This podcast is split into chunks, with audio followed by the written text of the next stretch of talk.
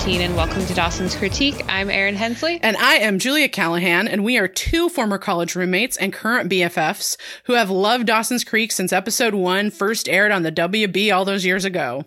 Join us for this spoiler-free podcast as we break down one episode every week. We're going to reminisce about our memories of the show and tell you stories about how Dawson's Creek defined our generation. Today, we discuss Season 2, Episode 22, Parental Discretion Advised. Yeah. We're at the finale, yo. This is the end of Season 2. I know. I'm so excited. Season 2 takes some turns. A lot of turns. Oh, God. A lot of turns. Like this episode, for example. This episode alone takes several turns that are questionable, to say the least. It's like they didn't know what show they were doing. Yeah, it does seem a little like that. So it was written by Greg Berlanti. Greg, man, like, we love you, but... We're looking askance at you from this vantage point. This was directed by Greg Prange. This guy originally aired on May 26th, 1999. All right, the description from Wikipedia, yet again, just a tome of a description, just like a real. We're gonna get into it. So. Dawson is unsure about whether to tell Joey about her father's drug dealing. Sheriff Witter stakes out the ice house, believing that Mr. Potter is back to his old tricks. When the gang is studying in the restaurant, one of Mr. Potter's unruly competitors sets it on fire with everyone still inside, making Dawson's conflict greater. Gail tells Mitch about her new job offer in Philadelphia. Pacey becomes depressed now that Andy is gone, and his father mocks his pain, which results in a physical confrontation between Pacey and the sheriff. As a result, Sheriff Witter comes to understand Andy's importance in Pacey's life and that he has been a bad father. Jack becomes worried that Jen is suicidal when she doesn't immediately leave the burning ice house. Later, Grams and Jen reconcile, causing Jen to move back in, taking Jack with her as well. Joey aids the police in arresting her father, having been encouraged to do so by Dawson. Afterwards, she tells Dawson she will never forgive him and wants him out of her life, bringing their romance to a second grinding halt. Yet again, that's the whole episode. I know. Except that a lot of that was wrong. Or like editorialized. Oddly worded. Yes. Okay, I've got a bunch of history for you because, of course, it's the last episode. So I'm giving you history through the end of July. I'm giving you movies through the end of July. And I'm giving you music through the end of July. All right. Okay, so May 27th. 1999, the International Criminal Tribunal for the former Yugoslavia in The Hague indicts Slobodan Milosevic and 4 others for war crimes and crimes against humanity committed in Kosovo. May 28th, 1999, after 22 years of restoration work, Leonardo da Vinci's The Last Supper is placed back on display in Milan. June 1st, 1999. Napster debuts. Oh, wow. And the world has never been the same since. Yeah, that's wild. Yep. June 10th, 1999, NATO suspends its airstrikes after Slobodan Milosevic agrees to withdraw Yugoslav forces from Kosovo. So that was the ending of that. Mm-hmm. Oh, God. June 12th, 1999, Texas Governor George W. Bush announces he will pursue the Republican Party's nomination for President of the United States. June 19th, 1999. Horror author Stephen King is hit in a car accident on Route 5 in North Lovell, Maine by Brian Smith. He almost died. That was a very bad accident.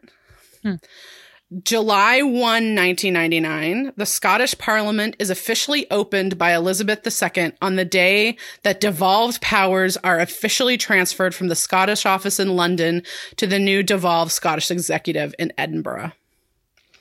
July 10th, 1999, this was one of my favorite things that happened that year. U.S. soccer player Brandi Chastain scores the game-winning penalty kick against China in the FIFA Women's World Cup. Yeah. and tears off her shirt. And it was one of the best. Oh, my God. Amazing. It's like iconic. Yeah. She got into a lot of trouble about that. Fuck that shit. I know she did. I went to a women's U.S. soccer game last year, right around, and they were celebrating the 10-year anniversary of that. And they had the whole women's soccer team from that win on. And oh my God, I bawled like a baby. I cry at sports a lot. So July 16th, 1999, off the coast of Martha's Vineyard, a plane crashes that was piloted by John F. Kennedy Jr., killing him, his wife, Carolyn Bessette Kennedy, and her sister, Lauren Bessette. While they were on the way to his cousin's wedding. Yep. Those Kennedys, man. Yeah, it's so sad, Rory. She's the saddest one. Yeah. Because she was in utero when her dad was murdered. Yeah. Erin knows a lot about the Kennedys. If you ever need a refresher course, Erin Hensley is the place to go. July 22nd, 1999, the first version of MSN Messenger is released by Microsoft. July 22nd through 25th, 1999, the Woodstock 99 festival is held in New York. Oh, yeah, yeah. They were like all covered in mud. Just remember Nine Inch Nails playing. Yeah, everyone covered in mud. July 25th, 1999, Lance Armstrong wins his first Tour de France. And now it's vacated. Yeah. No longer has won that Tour de France. Yeah. But he did. That was that day. And finally, on July 26, 1999, the last Checker taxi cab is retired in New York City and auctioned off for approximately $135,000. So that's what was going on that summer. It was a crazy summer. I do definitely remember some of those news stories pretty well. Yeah. So, okay, number one movie the week that this episode aired was Star Wars Episode 1, The Phantom Menace. Oh, yeah. It blew everything else out of the water. Right. Some of the other number ones through July are Austin Powers, The Spy Who Shagged Me, Tarzan, American Pie, which I snuck myself into even though I was too young to see an R-rated movie by myself. And that was one of the first ones where they actually did check. And Eyes Wide Shut, which I watched sitting between my parents at a movie theater. Oh, my God. I highly do not recommend. They took you to that? My mom loves Stanley Kubrick, and so she always. But do not recommend that experience. Do not watch that movie with your parents. I don't care how old you are. Okay, Erin. So we know that hanging on at number one, the song is Ricky Martin's Livin' La Vida Loca. It stayed number one for 2 more weeks before being usurped by Jennifer Lopez and her song If You Had My Love. Oh, yeah. Love that song. Yep. If You Had My Love, which took over for another 5 weeks at number one. Oh. Yeah. Uh-huh. That song was followed by Destiny's Child, a little song called Bills, Bills, Bills. Yep. Oh, yep. Yeah. Oh, yeah. Hey, my MCI bill.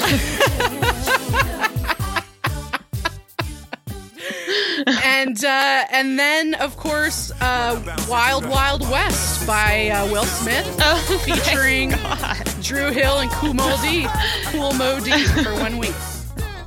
So, wow. So next week I will give you those all starting in August. But that's some of what we were listening to in the summer of 1999. I'm going to say it. The summer jams weren't as good as the spring jams. I want you to hold that thought until I give you the end of summer. Okay. Hold that thought to the end of summer. Okay. So we're going to open in Dawson's room. Yeah. Dangerous Liaisons. No, it is The Age of Innocence. No? It's The Age of Innocence. Oh, okay. Yeah. With Daniel Day-Lewis and Michelle Pfeiffer. Winona Ryder is also in that movie. Just for those of you out there looking for a movie to watch, that one's not uplifting. And I was just thinking, like, there are so few episodes that don't start in Dawson's room in season 2. I had remembered that there were more, like, that started outside. I know, me too. But there's really only like two or three. Yeah. Yeah. And even if you, there's like only one, I think, that doesn't start at the Leary household. Right. Yeah. Or no, two. I think there's two. There's two. Yeah. The one where they're making out in the. Yeah. The ruins. Yeah. And then the one where they're at Joey's house and Jack's walking out. Yeah. It's Joey and Jack. Exactly. Exactly. So Dawson. Yeah. Yeah. Yeah. So Dawson and Joey are like lying on Dawson's bed. And Joey is, of course, in carpenter jeans. We're just going to close out the season with some carpenter jeans. She's really committing to that look. Yeah. And she's doing a lot of construction at the ice house. Obviously, clearly she needs a hammer holder. So Dawson like turns off the movie and he's like, you know, I've had enough unrequited love for one evening. And they kind of have this great conversation where Joey's like, I don't know why I like love these kind of love stories. Like I'm into this.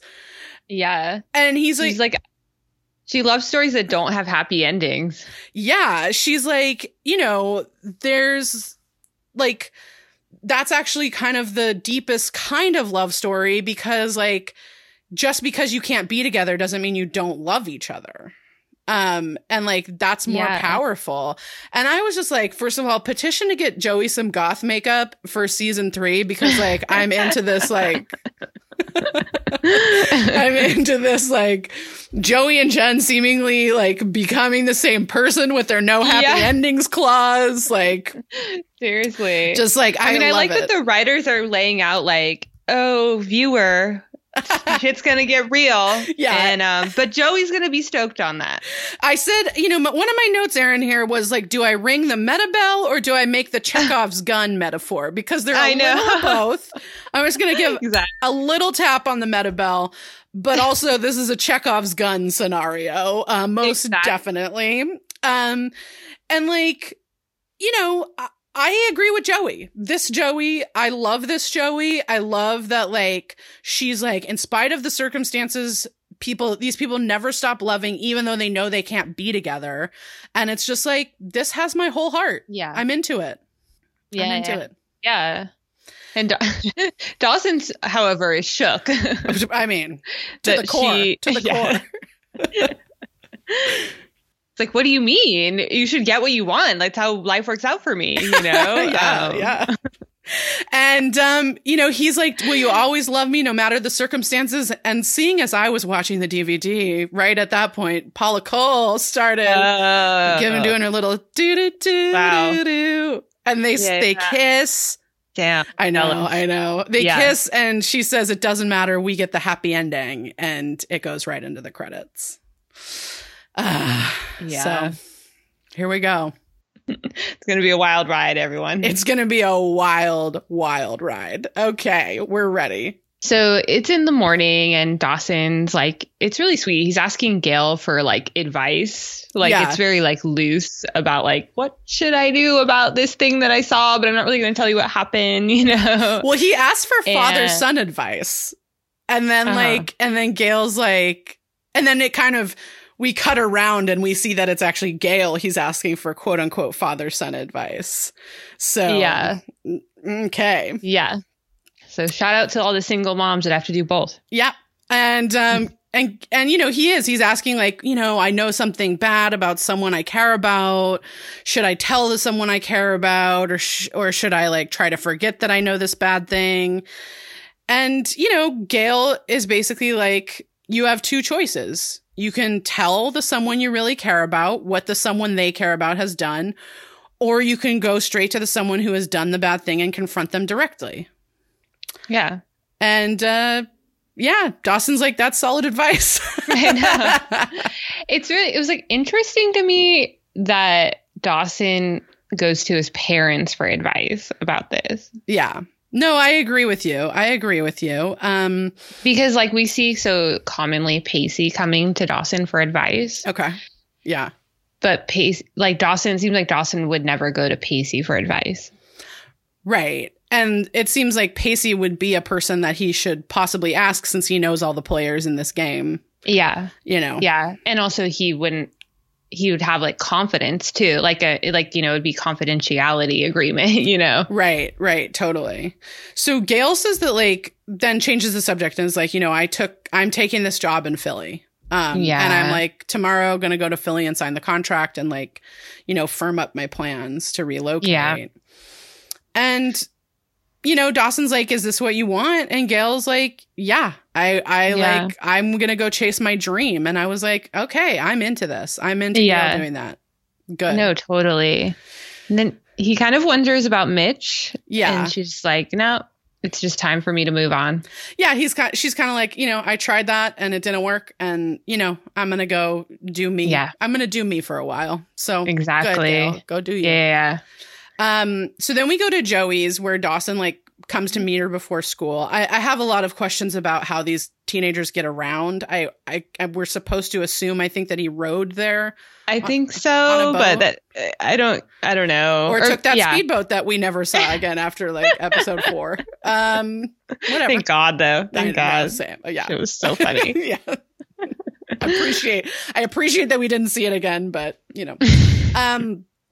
So Joey, go ahead. No, Mr. Potter's kind of a good dad. He's like, oh, so you guys all ready for finals? What's happening? Yeah. And he's being participatory. Yeah. And he's Joey goes in the house, and as he does that, Dawson asks Mike, if he's doing everything, if he's doing okay, and if everything he's doing is legal. And he kind of gives him this manly stare down. Yeah, Dawson, always leans into being angry and kind of mad. And he does that. His eyes turn black and stares him down. Yeah, yeah. It's really interesting, And Mike's you can tell Mike's oh, shit. Yeah. Mm-hmm. And then Joey comes back out and Mr. Potter's like, hey, y'all could study at the Ice House. It's closed down. It's a good place where you could just all get together. There's probably leftover menu items. I guess if they closed down a couple of days ago, that's fine. But I have some questions. I guess maybe a walk-in freezer filled with fried food, maybe. Yeah, that they could make. Yeah. But I was like, oh, you're not really selling us on this, Mike. True. So, so Dawson then is see you, Mr. Potter, and stares him down as we they go off to school. Yeah. And then we're supposed to get a music cue here that is supposed to be Hit So Hard by Hole. Oh. Yeah. That's perfect. Courtney for Love. Jen. Yeah. Yeah. And we cut to Jen and Jack at school, and they're drinking coffee, and they're walking and they're talking about best friends already. Have the same gait, have the same cup of coffee. Yeah. Inject this directly into my veins, Erin. I'm just here for it. So they're talking about the paper that Jen was working on last night, and she stayed up all night working on, and Jack asks what it's about, and Jen's like, it's about teen suicide. And Jack kind of asks, do you have a lot to say about teen suicide? He's kind of it's a pretty long essay. What's happening here? Yeah. He's like, do I how seriously should I be taking what you're saying right now? Yeah. And Jen kind of is well, in my research, I found out that most teens have thought about it at least once, you know? And Jack's like, okay, do I need an intervention right now? Yeah. Okay. What are we speaking about? Yeah. And Jen tells him she's not on the window ledge, and Jack's kind of but that's, this doesn't seem great. This doesn't seem like a great thing that's happening. Yeah. Cause she's like, well, most teenagers have thought about it. Haven't you? Right. Kind of implying that, you know, and Jack's kind of whoa, no. Yeah. And he's vaguely not in a real way. You know? He's and I just wanted to pause here on Jen's mental health for a second, because I've been trying to make the argument all season that Jen's mental health isn't really being treated the same as Andy's. Yeah. But Andy had a mental health crisis that needed inpatient treatment. Yeah. But Jen's this scene is my thing is that seems the same kind of emergency level. Like if someone is talking about suicidal ideation, that is an emergency. And so I don't know, like I have more to say about this and I'll say it throughout the episode, but like, just like juxtaposing those two. Yeah, because obviously Andy has like a mental illness that is, she has a family history of it. And she probably has like a chemical imbalance that needs treatment through medication. Yeah. Whereas Jen has like a situational depression that like needs to be addressed through like coping skills and talk therapy. Yeah. And like it does feel a little bit interesting, especially given Jen's class, that she hasn't been in therapy or it hasn't been encouraged for her, throughout this. Because it's very clear that she is battling like some pretty severe depression. Right. You know. Totally. So, and of course, given all of the circumstances that have been thrust on her, like no one could handle that without the aid of, intervention. Absolutely. And so, right then and there, we hear Graham's voice call for Jen. Jennifer? That was good. That was a good Grams. I was like, why is Grams at school? I know. Question. A little bit. And how did she find them? Like in the quad? Yeah, like, she's just a pretty big high school, standing there. Like, yeah. And like Grams like tries to get Jen to move back in. Like, what the fuck do you want? Yeah. You know? And Jen's like, I don't need to move in. I have a home. Yeah. And Grams is like, this situation isn't okay. And then Jen says this thing that's like, she says, Jack knows how to be alone. And like, I want to learn this skill from him. Mm-hmm. And I I'm okay. And I'm going to like learn this. And I was like, that is such like a teenager thing to say. Yeah. And like, I kind of love it for that, that mm-hmm. like, she thinks that, like learning this skill of being alone is like of the utmost importance right now as a 16-year-old. Yeah. I'm like, girl, you're going to learn that in your 20s. I guarantee it. Yeah. And I don't know if necessarily Jack has that skill yet. Like he's only been alone for like a week, maybe. We're not sure how long. Yeah. Like a week. They said. Yeah. It was a week before finals. Yeah. And so like Grams is like, Jack doesn't have a choice. Right. And I'm also like, but because of you, Jen doesn't either. Right. My note was just like, these kids are dealing with so fucking much. Like, Jesus Christ. I know. And Jen tells Grams like, you haven't addressed why I left. So like, no, I'm not coming home. Good for her. Yeah, I agree. And like Jen kind of walks away and Jack like looks back and nervously like nods at Grams, is kind of like, okay. And like ushers Jen away, Yeah. So, so then we move over to John Witter. Yeah, who's dropping off Pacey in his police car. And like hilariously, we hear on the like speaker that they're like staking out the ice house. Yeah. And why did he have that? Like what? He just like you would think that. Why did Pacey hear that? For the show? I know. What is happening? Why did Mike get out of prison when he did?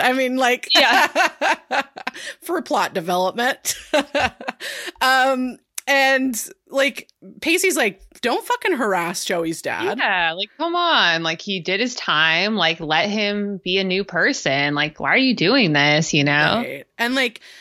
And, Pacey's like, he deserves a break. Like, give this guy a break, man. And John's like, don't worry about this. It has nothing to do with you. And, like, is basically like, don't screw up this final you're going to.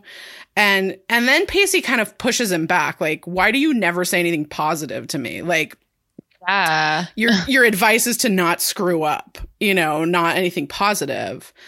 And Pacey's just like... what a pleasure it is to talk to you, you fucking asshole. Like fuck you, yeah. And then Mr. Witter's like to Pacey, like you've been grumpy since Andy left and you shouldn't let a girl ruin your life. Yeah. And he grabs Pacey's arm, like when he does it. Yeah. And then he's super aggressive and violent. Yeah. Yeah. Yeah. It's very threatening. And Pacey's like, "Can I go now, sir?"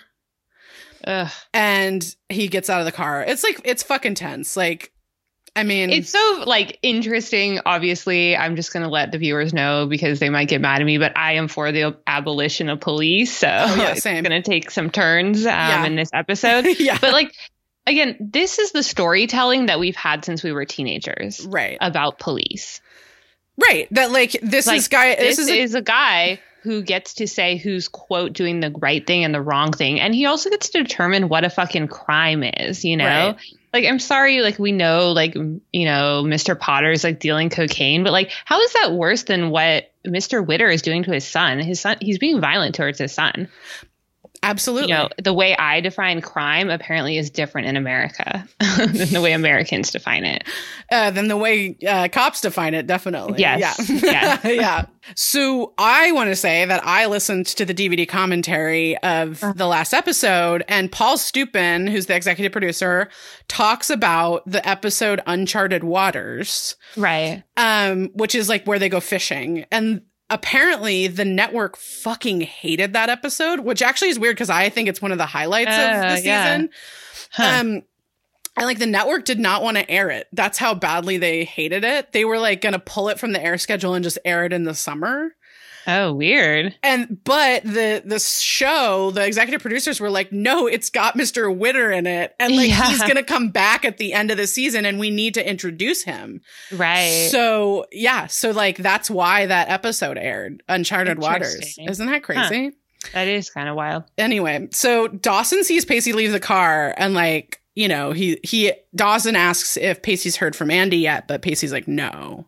Yeah. So we kind of get that like Pacey's on edgeness is a little bit has to do with his.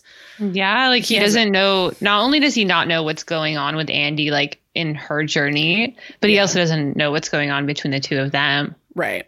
Right. So we go into a classroom and Mr. Milo, the guidance counselor. Yeah, thank you. Is proctoring this exam, and he watches Pacey basically like put his head on the desk and not take the test. Yeah. Yeah. So poor Pacey. I know. So then we go over to the ice house. This scene is wild. Where Dawson? So we find out Dawson finds Mr. Potter, and this is when we find out he's choosing to take the advice from Gail of confronting the person who did something wrong. Uh-huh, uh-huh. But it's super wild. Because he's like, you know, I saw you like do this, and like I can't believe that like a man who claims to love his children would traffic cocaine through the family business. And, like, I think that anyone engaged in this criminal activity should remove himself from the situation. Like, Dawson's, like, super self-righteous about it.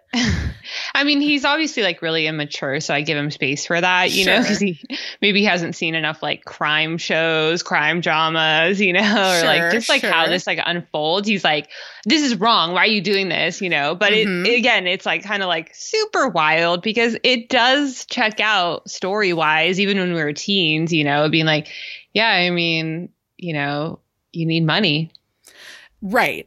Right. And I like I'm going to have some notes going back to like what you were talking about last week, because like Dawson confronts Mike, but like I agree with you that like this is not good storytelling. Yeah. Because Mike hasn't said why he's stuck. Like, yeah, you know, he tells Dawson he's stuck, and that like, and Dawson then is like, a smart man would do everything in his power like to unstick himself.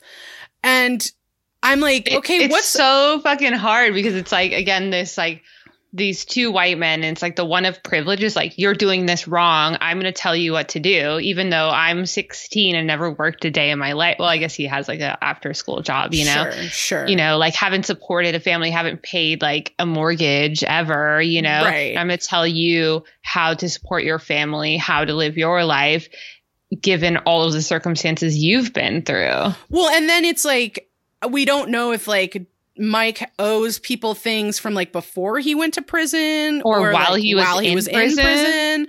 Is he like trying to get the family out of this crippling debt that we've sort of heard like some rumor about? Yeah. But like we don't really know. So we don't even know like if he was just like holding on to the drugs or like what was happening, you know? Right. And like, and so like, we don't know why he's going back to this. And, yes. And like, I actually think there are compelling reasons for this, like for Absolutely. Why he could be.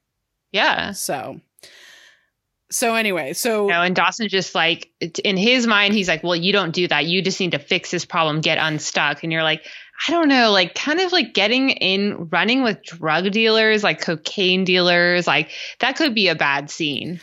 Exactly. Like Mike could very well like be doing this against his will. No, I agree. Like we don't know anything and the show doesn't give us any of that information.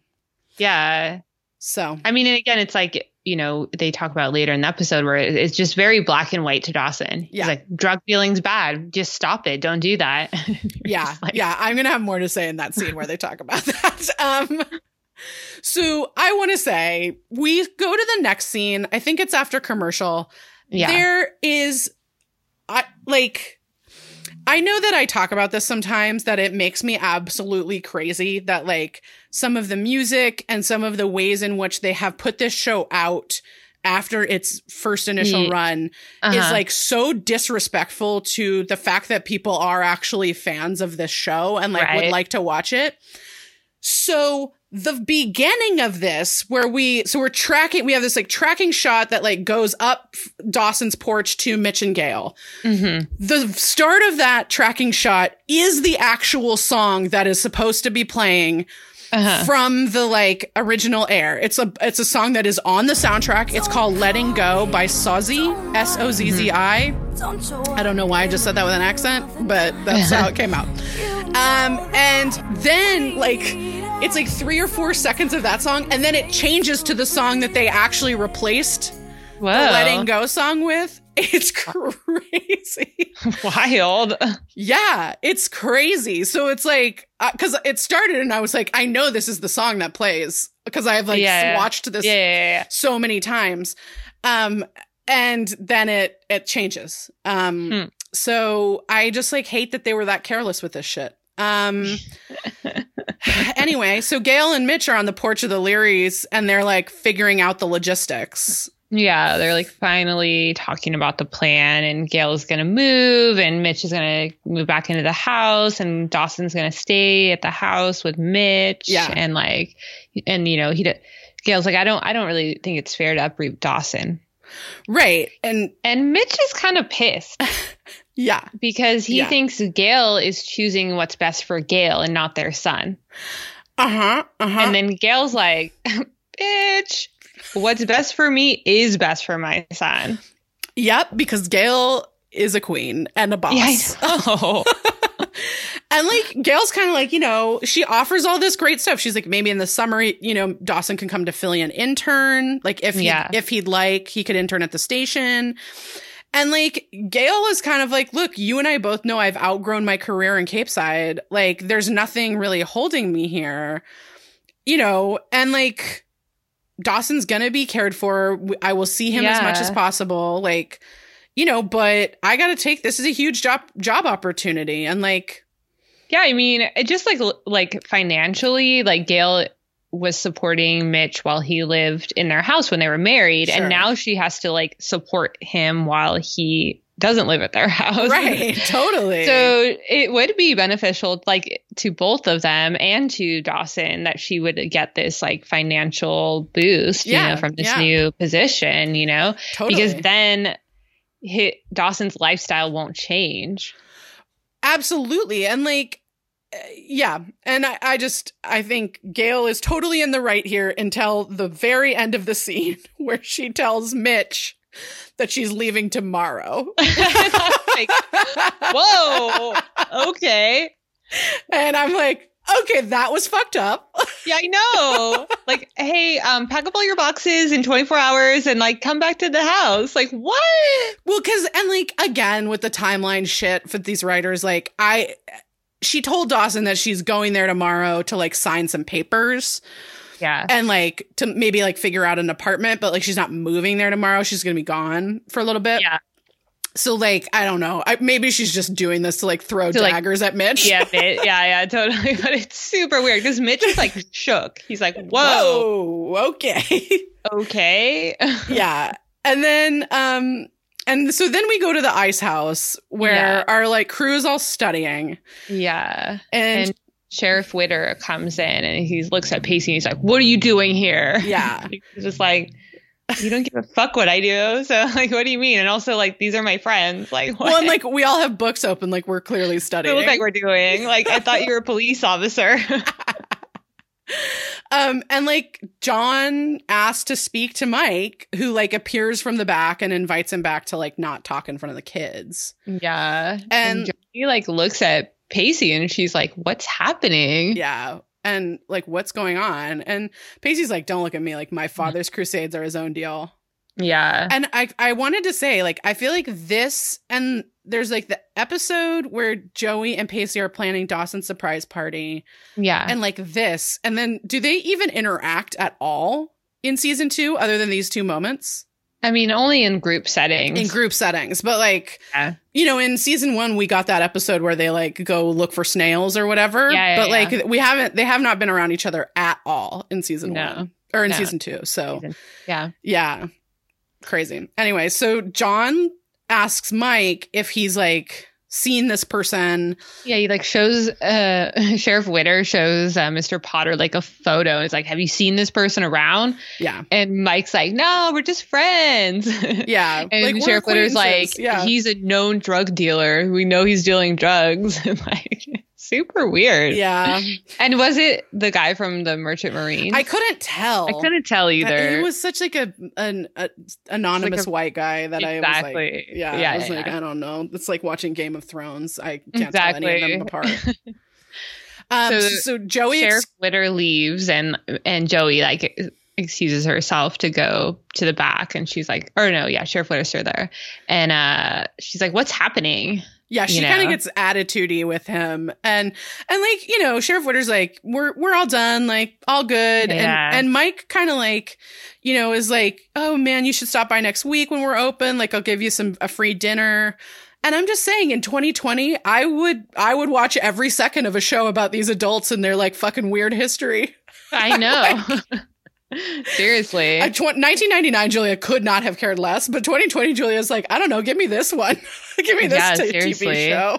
Like, how Mitch, like, interacts with all these people. Yeah, exactly. And, like, Joey kind of is like, these you know, they're going to keep bugging us, aren't they? Yeah, it's really sad. I mean, you know, we just see what it's like to be over-policed, you know, and, like, how it affects children. Totally. And Mike's like, just Joey has never committed a crime, but she has the police around her at all times. Right. And Mike's like, no, like, they're not going to leave us alone for a while. Like, he kind of understands, like, no, this is the deal for a little while, at least. Yeah. So then Dawson comes back to find Joey, and, like, Joey's so mad. Like, she's so mad that she has to, like, constantly interact with the police, and the police don't make her feel safe. And Dawson, like, defends the police to her. Right. Like, I get that Dawson understands that Joey's dad, like, from his perspective, Joey's dad has committed crimes yet again.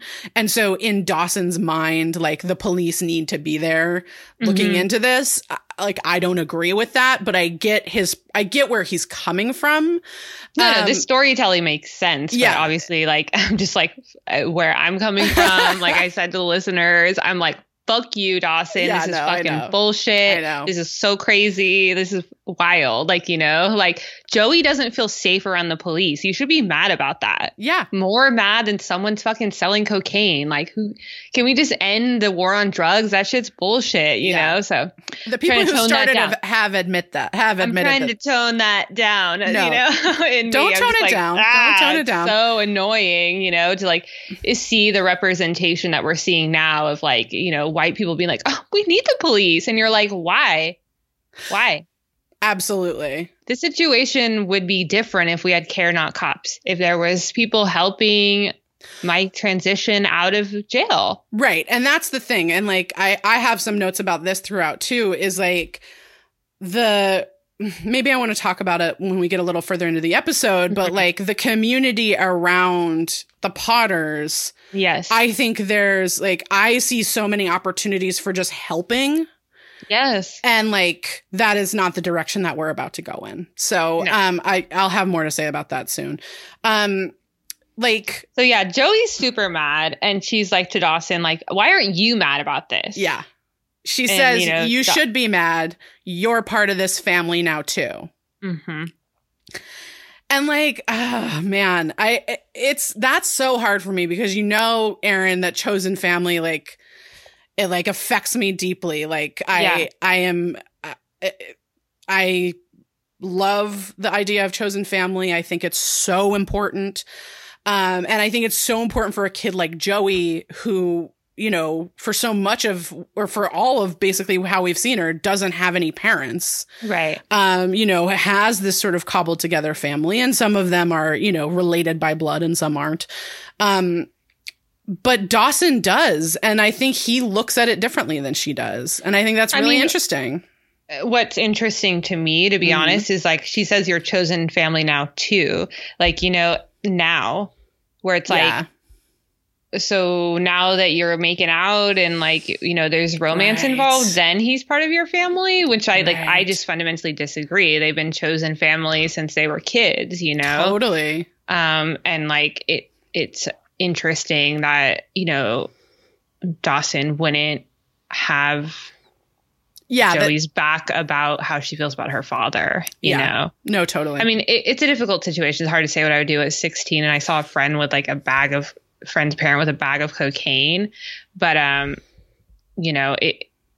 just have a different opinion on drugs, like like we talked in the past couple of episodes. My parents are Republicans, but they were like, we should legalize drugs and tax that. They're like, we should just tax that, So the only time your parents have advocated for new taxes? Well, I think my parents think fiscal policy could solve everything. Taxing, you tax things you want to discourage. I was making a Republican joke. I know. And so, like I don't know if people are Republican like that anymore, but that used to be a thing. Yeah, it did. It used to be that. And that I was willing to engage in conversation about. So in the back, like, Mike then takes a duffel bag full of packets of cocaine and like he looks really nervous. So we see that like it's not just the one bag of cocaine. Are the packets in Ziplocs still, or did they upgrade to actual pouches? Did you notice? I couldn't tell. Okay. It was just too fucking weird. All right. Because all the kids are there. Like, I know. It's so wild, like how much Mike is spinning. Like, I know. Just like what the sheriff might still be in the premises. Like, don't go to your stash of drugs. Like, play it cool, man. Like, come on. I mean, yeah, Erin, I think you're a better drug dealer than Mike, and you're not a drug dealer. So then they go to the front of then we go back to the front of the ice house where like Jen and Jack are grabbing coffee. Yeah. And like, Jack wants to like talk to Jen about Grams, and Jack's kind of like, that's a pretty good offer. Like, she's like offering you to come back. Yeah. Like, where's your head out about that? Right. And Jen's like, nothing's fucking changed. There's no way I'm going back to that hellhole. That was so miserable, Yeah. And Jack's like, but Grams is right that like your situation is not mine. Like, we're in different situations. And Jen's kind of hurt by this. Like, she's like, Jack, I thought we had like developed this closeness. And Jack's like, we definitely have. Yeah. So you were right. That is 100% true. Right. And Jen's like, so like, why do you want me to leave? And Jack's like, that is not what I said. Yeah. Like, Yeah. And Jack reminds them that they're under the same scrutiny because like they both are being judged for their sexuality. Right. Exactly. And, Jack's like so Jen's like, is it like bringing up my grandmother talking about me moving in is like, it's obvious where that leads to like us, like being apart. And Jack's like, is this what you did with her? Where you like twist her words and like, convinced to fit your narrative, right? And I don't love how that's how he says it, but like I get where he's coming from. Totally. I mean, he definitely should be calling her out about this. Like, wait, is this what's happening? You know, like, because look, I've already told you I'm on your side. We're a team. Yeah. And I'm not coming at it from like, I want you to leave. I'm not pushing you away. I'm just trying to create a space for you to be honest about where your head is about this. Right. Because like Jack's like, moving in isn't like save you. It's not a salvation. Like, my dad's going to sell this house and then we're both going to be homeless. Like, yeah, that's what's this happening. Isn't a long-term solution. Right. So, I'm just trying to see like what our next steps are. Right. What I said about, I don't love like exactly how he says it. He's a little bit angry when he says it. And mm-hmm. I wish that it was a little less angry, but like I get where his head's at and I think he's right. So Jen then like comes back and is like, well, by that point, like homeless, I'll have put myself out of my misery. And Jack's like, don't say that. Yeah. Like, and then Jen's like, well, I'll be gone by tonight. Yeah. Jack's just kind of like, what is happening? Yeah. Well, and that's my thing is like, Jen is so fragile right here. And like, I think when Jack's like, this isn't a permanent solution, he's right. But also like Jen's so fragile that it's like hard to like tell her these things right now. And my thing is like, well, this also, I think she misinterpreted or like, misunderstood when he said this. Right. He meant like living in my dad's house that he's going to sell, not like you and me being friends. Right. Yes, absolutely. But my thing is like, this is what Jen is expressing to us right now is a mental health crisis again. Mm-hmm. Unlike Andy's, like we are not talking about it in that way, No. And so, yeah. I actually like this storyline a lot. I kind of wish that it had been dealt with the same sort of gravitas that Andy's had been dealt with. Mm-hmm. So then a brick flies through. Yeah. Then absurdly a firebomb is thrown through an ice house with the ice house window. What? But it's like in the back, so we don't see it, or like our kids don't see it. It's like a Molotov cocktail. It is like a Molotov cocktail. I don't know how nobody sees or hears this. Like a crashing on the window. Like, yeah. Okay. Mm-hmm, mm-hmm. And so, things light on fire. Yeah. Okay. So there's a fire happening. Okay. Yep. And then Pacey follows his dad out to like yell at him for embarrassing Mr. Potter. Yeah. And he's... I hate John Witter. Yeah. So John tells like Pacey, like, I know you're blowing your finals. And like, I talked to Mr. Milo and he told me you haven't written a word on any of your exams. And Pacey's like, don't worry about it. Yeah. And then Mr. Witter's like, I don't want you hanging out at the ice house. Like Mr. Potter's a known felon and it doesn't make me look good. Yeah. Get your stuff and leave, And you're like, whoa, okay. So you care about reputation, but you like perpetuate this like townwide reputation of your son. Right. And like, Mr. Witter's like, get your stuff. Like, and Pacey's like, no, they kind of fight back and forth. And then Mr. Witter hits Pacey in the face. Yeah. Okay. This is the person that is supposed to be protecting and serving Cape Side. Yeah. And determining who is criminals. Yeah. He just hit his son in the face. Child abuse. Yeah. Yeah. It's bad. It's really bad. Yeah. So we go inside and Mike has now realized that the building is on fire. Thank God someone did. He starts flushing cocaine down the toilet. Yeah. Okay. Okay. And one of the kids are like, do you smell smoke? Yeah. And so they see the fire and then outside Pacey and Mr. Witter see the fire. So like everyone kind of figures it out. And then Joey like runs to the back to like get her dad. It's like very, this is like very like. Like it's supposed to be dramatic, but it's so absurd that you like you cannot be present in the scene. Yeah, it is. It's pretty absurd because like Jen kind of just like stands there and Jack like tries to get her to leave. Just like staring at the flames, just like, like tripping out on acid or something, you know? And then Pacey like picks up Joey and like. Yeah, Joey's screaming daddy and like and Pacey picks her up and like to like carry her out and then Dawson's like I'm gonna be a hero and starts like he's like next to Mr. Witter with a fire extinguisher, and they're like putting out parts of his fire, and they like break Mr. Potter out of the back office and like get outside, and then so we see like Joey is like holding Pacey's hand, like watching the ice house, and like Jack is holding Jen, and then like out of the ice house runs like Mr. Witter and then like Mr. Potter and Dawson. What? Okay. It's dramatic. Joey's got like soot on her face and like goes to hug her dad. It's a lot happening. It's like you wish you were in the writer's room for this. Okay. So, Erin, I listened to the DVD commentary.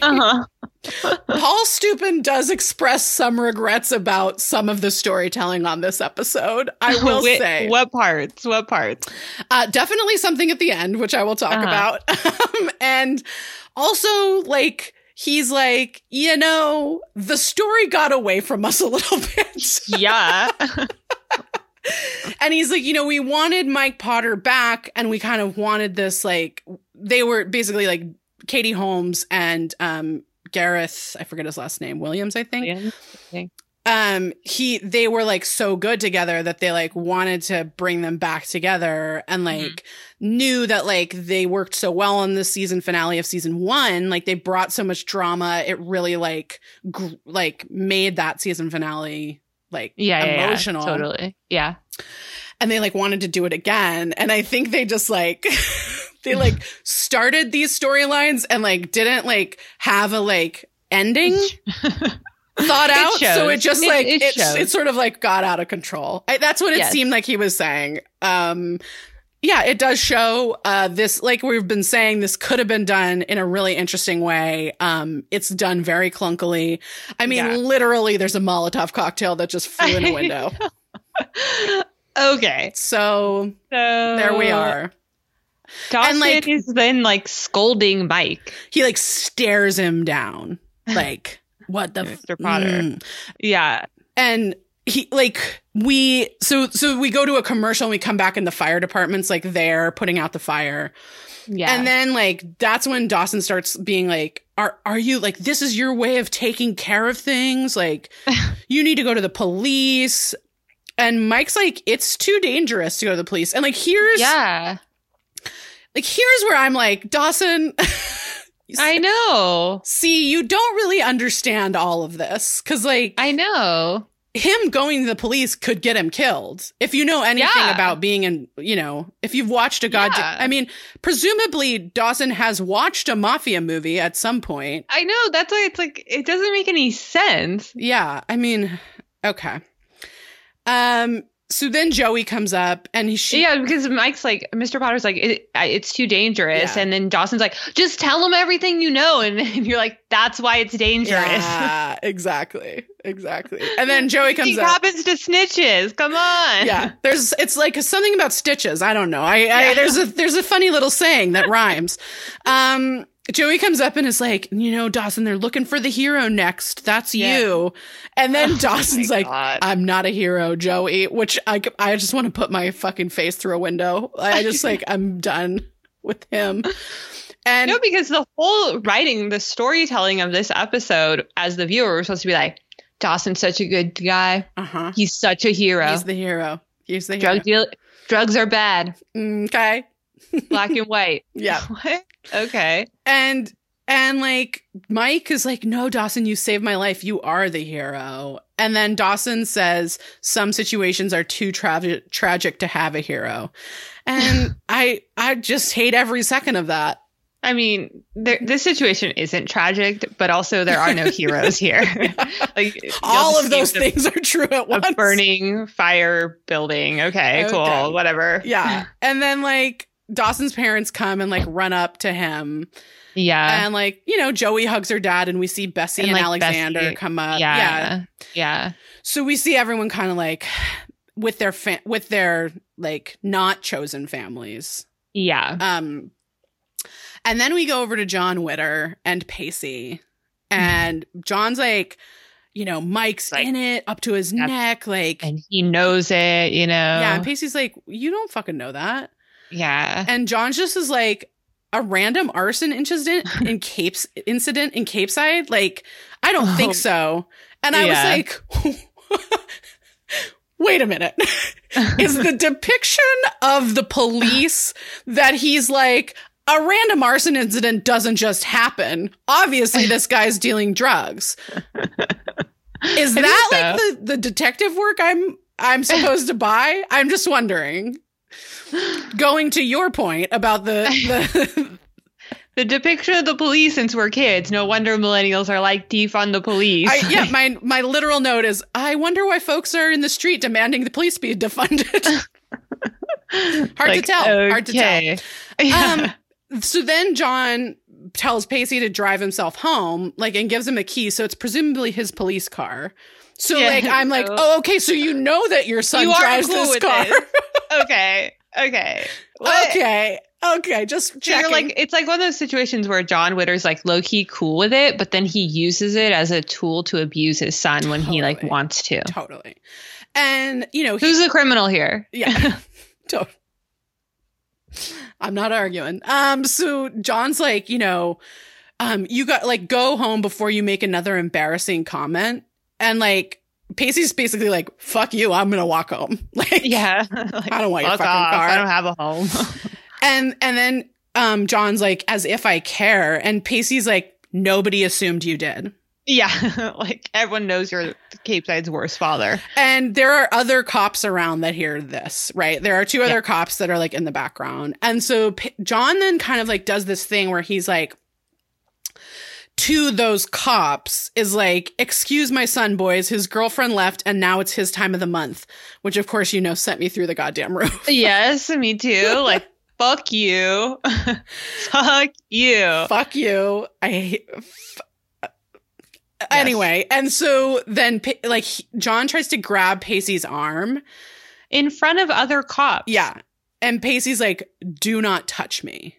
And John then looks around and I like, finally grew a pair. Yeah, my boy finally gets a pair. Is like, oh, okay. So this is how you think masculinity should be. Yeah, my note was the layers of toxic masculinity in this are exhausting. Like, yes. I'm exhausted watching this. Like that, like he's acting this out for these other cops. You know what I mean? Like, it's like there's a part of me that's like, what does this look like if those cops aren't there? Like, and like the fact that like this guy feels like he needs to act that kind of masculinity out is just a lot. And then John says like all it took for Pacey to grow a pair was to get his heart broken by some little girl with a few screws loose. I just can't. And at that point, Pacey punches him in the face. Which I know you're very anti-violence. I try to be very anti-violence, but I feel that this was fully deserved and I cheered. Oh, my God. Fucking punch him in the face. It's just too sad to cheer like that. This is Pacey's father, you know? I hear that. Yeah, I hear that. But like I was just and like. And just the way he talks about Andy and like. Women in general. The layers of like, just like. Yeah. The layers of misogyny, the layers of toxic masculinity, just all of it. Mm-hmm. Terrible parenting, you know, abusive parenting. And this is a person who's in a position of power citywide, you know. Mm-hmm. And so Pacey tells his dad, like, basically, like, Andy did more for me in 6 months than you did in 16 years. So, like, you can be shitty to me all you want, but if you say another thing about Andy, and at that point he calls her the woman I love, you know, you'll be policing this town from a hospital bed. Yeah. I was like, whoa. You know, and it's very hard. You can see how Pacey has to really, really work really hard on managing his anger, because he has been taught violence his whole life. Oh, totally. And Pacey like turns then to his dad. He goes to walk away and then turns and is like, even if Mr. Potter was involved with this, he's 10 times the father you ever were. And like, again, it's like such a representation of what I'm saying of millennials being like, Okay, wait a minute. So we're saying Mike Potter's the criminal? Right. When you lay hands on me over and over, you're the epitome of a toxic masculinity. You have the gall to call someone who's handling her mental illness like crazy, yep. you know, and judge them for it. Yep. And like somehow you're supposed to be in a position of power and to protect and serve our community. Right. The community you're creating is actually not a safe place for Joey. Nope. For Pacey. Nope. For Andy. Nope. We don't know what he has to say about Jack, but we can guess. Yeah, I can take a stab. The only person who feels safe here is Dawson. Right. Is that the world we're trying to create? No, Erin, that's the world we're trying to tear down, girl. Yes. Yes. Keep doing it. So we go to the Potters then. And Bessie and Mike are like discussing plans to get like an insurance adjuster out. Yeah. They're like, we're going to fix this problem, which like I love Bessie. She's such a go-getter. She's such a fucking hustler. I know she is. She's like, all right. I got to get my personal, you know, yeah. I got to get the State Farm out here. Rebound. You know? We're going to rebound. We're going to get this done. Yeah. You know? Mm-hmm. And Joey comes in and she's like, all right, what the fuck's going on here? Yeah. The police have it taped off, the scene. This is pretty sus to me. Yep. And she's like, you know, Mike's kind of like, well, it was arson. So, you know, they're going to, of course, check it out, which is true. And Joey's like, tell me you knew nothing about how this started or like what this was. Very sus. Yeah. And Mike's kind of like, as God is my witness, I have no idea. And we're like, why are you bringing God into this? Oh, we know God. You ain't religious. And then Bessie comes out and basically is like, Josephine Potter, you stop it right now. And I was like, whoa, Bess, what the fuck, man? Also, can I have a whole show about these Potter sisters and their dynamic? Because I would watch the hell out of that, too. Fuck yeah. And Joey just is like, I want him to swear that he's telling the truth. Like, you know... Do you know who started the fire? And he says no. And then she kind of like smiles and looks relieved. Like, yeah, she hugs him. Mm-hmm. No, I mean, it's interesting, like how quick Bessie is to trust Mike. Yeah, I agree. You know, and like, so Joey takes Bessie's lead at times, but there are times when she's just like, yeah, this is suspect. I don't know about this situation. Yeah. Totally. So we go over to the Leary house then. And Dawson is talking to Mitch and Gail and getting advice about what he saw. And they say that he has to go to the police. Yeah. And this scene, it's so interesting. I have so much to say about this scene. So, okay, let's set it up a little bit and then we'll really dig in. So Dawson is basically like, how can I do this to Joey? Like, she finally gets her family back and what? I'm going to, like, be the one that takes that away? Yeah. And Mitch is, like, hard pass after 1 month. You know, Mr. Potter's back to his old ways. Yeah. And I want to say, first of all, this is not part of my broader point, but just a note that the timeline is yet again off. Because in 220, so 2 episodes ago... Mm-hmm. It was like the timeline was that it had been a month since Dawson and Joey got together at the wedding, which Mr. Potter was in. And then it's been 2 episodes since then. So I think it's been a little more than a month. Like it's been probably a couple months. The drug dealing has only been a month. Yeah, but he says it's been a month since he got out of prison and he's already committed the crime that put him there. So right. The timeline's off. Yeah. Then Dawson's like, you know, I wish I hadn't seen what I saw, which like relatable. I get that. And Gail's kind of like, it's not safe for Joey. Yeah. And Gail says that Joey needs his strength, even if that strength doesn't come in a way that Joey wants. Which that was hard. That's hard for me to stomach. I mean, at least Gail's looking out for Joey. Mitch isn't. Yeah, definitely. And like Mitch is kind of like, you know, you have to go to the police and there's nothing else to do but go to the police. And Dawson's like, well, there's one more thing I can do.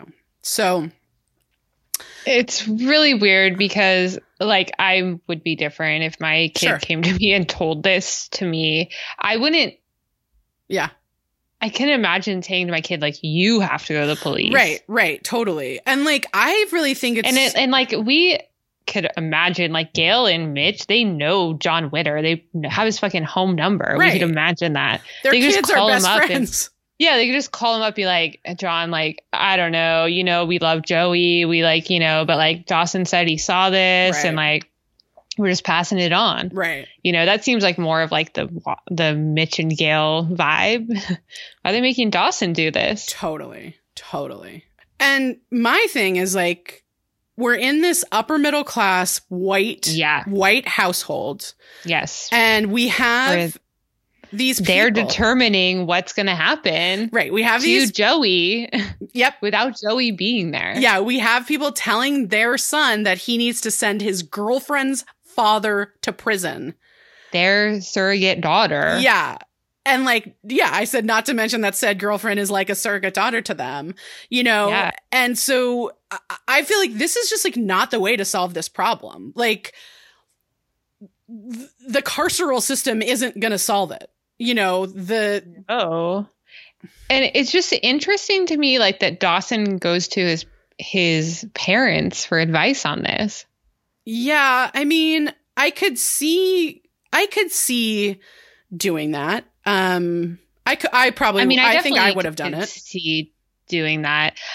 I mean, I would have just gone to my friend and said, like, this is what I saw. Yeah, I think I would have gone to my friend first. Yeah. And then if that didn't work, go to my parents and be like, I don't know what to do here. You know, yeah. But I would have gone to the friend first, definitely. Yeah. So, yeah, I mean, I think, like I said, I have more to say to this throughout, but this scene really stuck out to me as like, look at these like upper middle class people deciding, yeah, like, trying to decide the fate of this poor girl who doesn't have any fucking parents. And like, again, Dawson only saw a bag of drugs. He didn't know what the fuck was happening with that. Right. So like, you know, like the conclusions that he draws from it are his own conclusions that he draws, which is again, like why I'm like, I don't know. I would just go to my friend and be like, look, I saw your dad pull out a bag of cocaine. I don't know what that means. Yeah. I don't think that's a good scene. Right. Like, but probably not great, but just like letting you know. Yeah.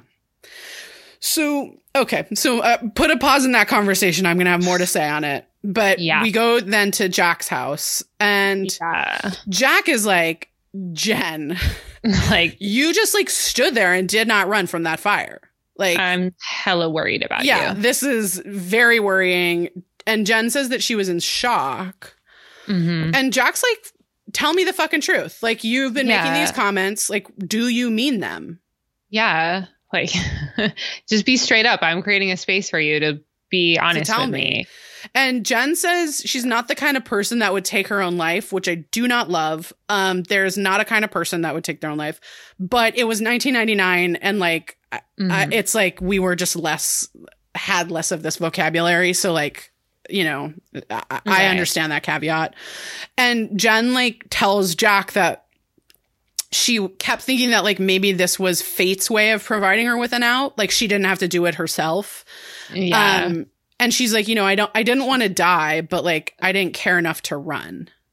Oh my God. And Jack just like totally understands actually. Yeah. He's like, look, the pain of hating yourself is real. Yeah. And you just want to like push everyone away. And that's totally natural. But like, girl, that's not going to make you happy. Yeah. And, you know, he's just kind of like, I get it, but like, you can't keep doing this. Like, you know, and he reaches his hand out. It's a great shot. He reaches his hand out and she sort of reaches hers out and he pulls her up and pulls her into this hug. Yeah. And just kind of holds her.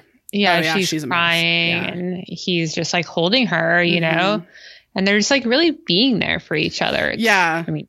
Yeah, super sweet. I love this friendship. I mean, I just think, God, I just love this friendship so much. So then we go to Joey's.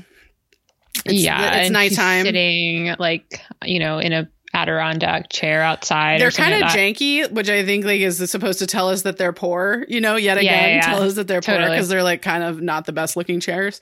Yeah. And Dawson's like, I've got something, I have something to tell you that you're not going to like, so I'm going to say it really quickly. Yeah. And like, your dad's dealing drugs. Yeah. And she's like, no, he's not. Right. And he's like, no, I saw it. Yeah. And I'm like, you just saw a bag of drugs. I know. Like, okay. I know.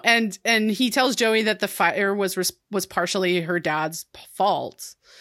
But how does he know that? He doesn't, Erin. He doesn't. He thinks that it has something to do with the drugs. But, yeah, I mean, of course that's like true, but it's also like, why you don't know that? I mean, again, he doesn't even know he's dealing drugs. It's just like he's jumping to so many conclusions, Many. He needs to jump to conclusions, Matt, like in Office Space. There's all these conclusions that you can jump to.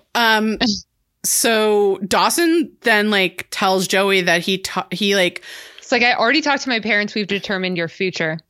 Yeah. He's like, I talked to my parents and I talked to your dad, which just like, I know, it's so fucked up. And he's like, I didn't want to tell you because I didn't want you to know. And like, I didn't want you to have to know. Like, he's protecting her.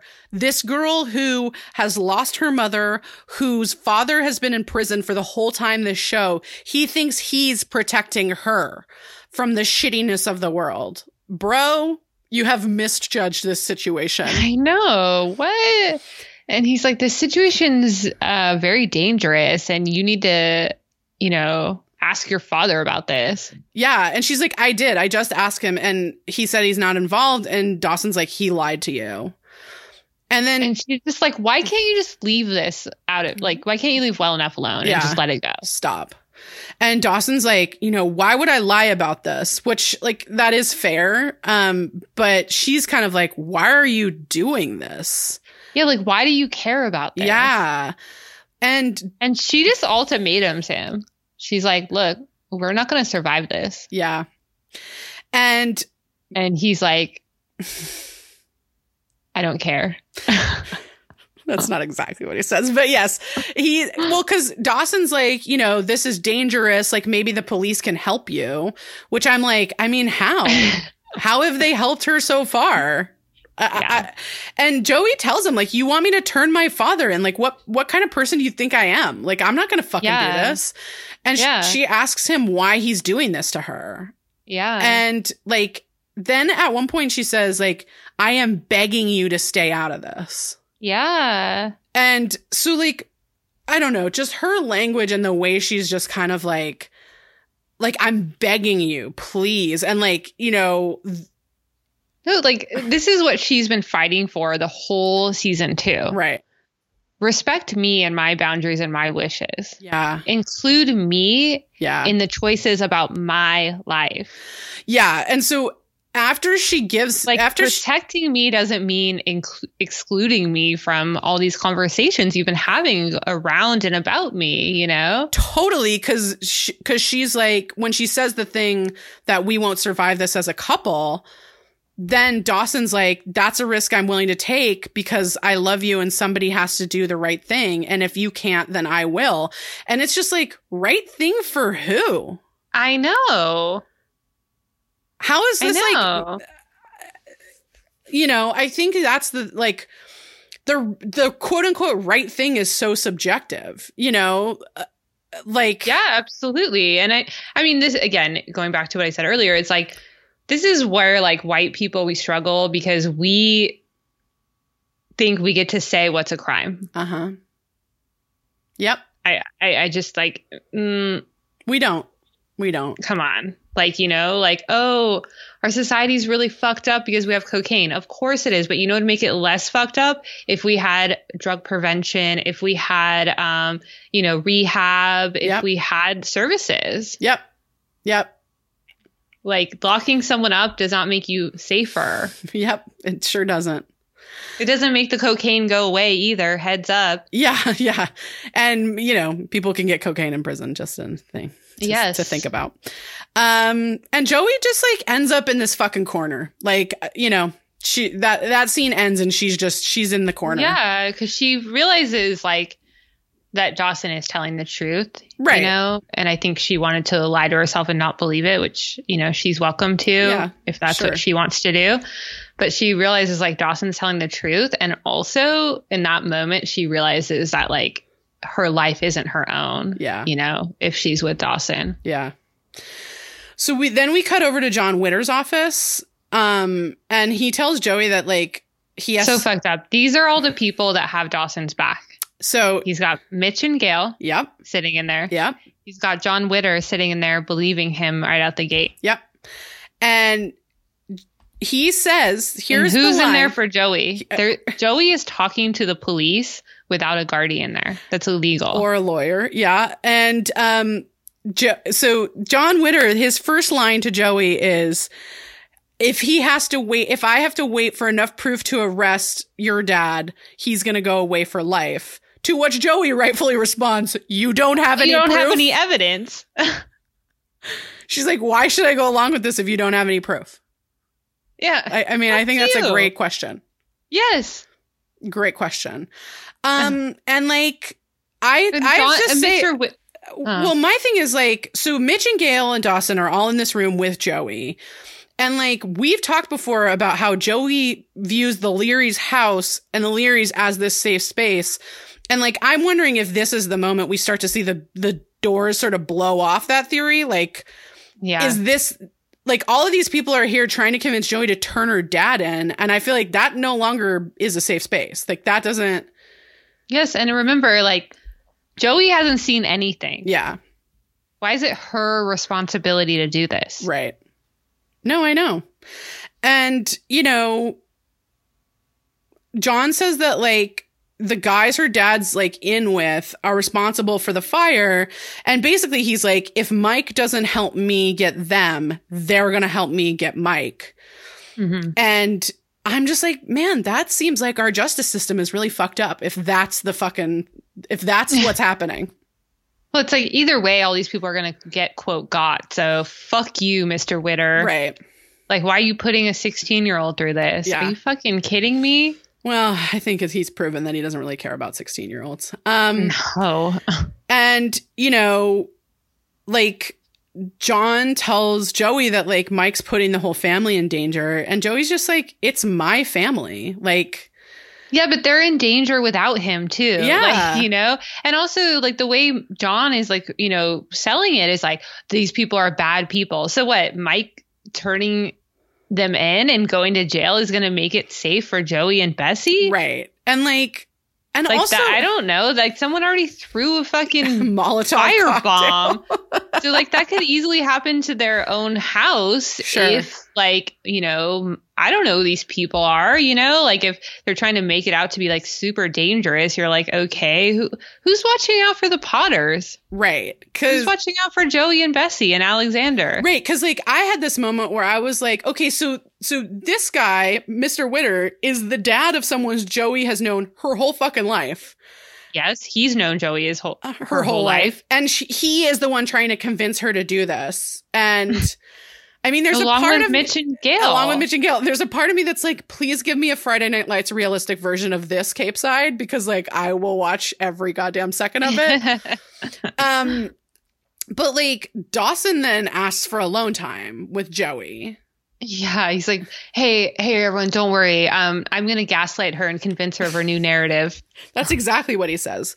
And right as Gail gets up to leave and squeezes Joey's shoulder, and Joey like fucking shrugs her off. Yeah, kick rocks, lady. I know, totally. I'm like, okay, so Gail's no longer a safe space is like what I'm seeing here. So then Dawson tells Joey like, well, we all want to help. Like, we care. And Joey's like, great, I appreciate that, but like you've forced whatever this solution is. You made the decision for me, okay? Right. Are you serious? Right. Like, you forced the solution down my throat. Like, it's like easy for you, Dawson. Your dad's not going away for life. Yeah. And like, you know, it's not exactly like it doesn't matter if my dad goes to prison to you. It like And Dawson's like, I'm just trying to help you. And you're like, help me with what? Like, exactly how are you helping me? Right. And like, because Dawson's kind of like, I tried to talk to your dad about this. And like, I just feel like this is where Dawson's privilege like gets right in his way. Yeah. Yeah. You know, and I sort of like, my thing was like, this isn't Carmela Soprano knowing exactly where the money is coming from and like not like putting on blinders so that she doesn't see where all the nice things are coming from. You know, this is a poor family that's trying to get by. Yes, in a small town where everyone knows like their baggage. Right. And it's like and like oppresses them as a result of their baggage, you know? Exactly. And like, you know, this family is like trying to stay afloat. They're not even trying to get ahead. They're like trying to stay afloat. And like, I'm with you that this story could have been told better, but like what I see of it, it's like, so Joey's choice is either her father goes to prison now for a small amount of time, or he goes to prison later for life. Yeah. And like, that's not a good choice. Well, it's also not a choice for the sheriff to make.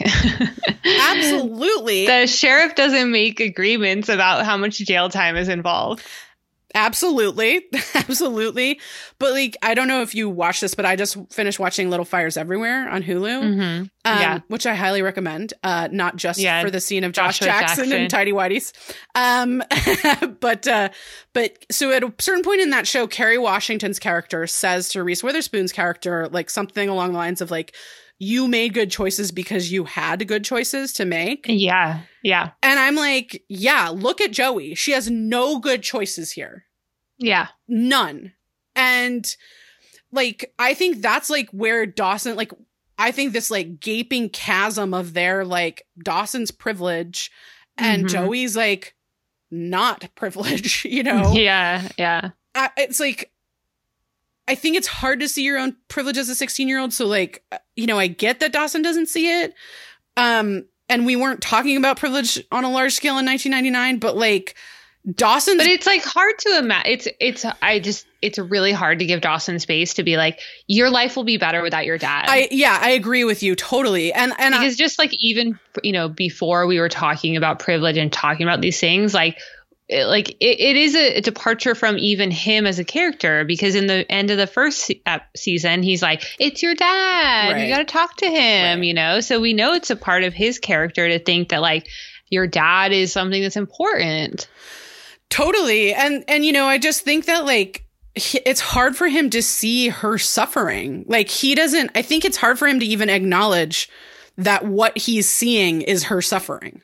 Mm-hmm. You know what I mean? Like, I think in the way that like when we haven't experienced something ourselves, it's sometimes for some people is hard to like understand that someone else is suffering because of it, even though we haven't experienced that suffering. Like, right. I feel like that's what's happening right here is that Dawson's like, well, but we got to do the right thing, you know, whatever that means. And Joey's kind of like, well, then Joey's over here like, well, what is the right thing? Yeah, that's not the right thing for me. That's what she says to him. She's like, look, you see the world in black and white. Mm-hmm.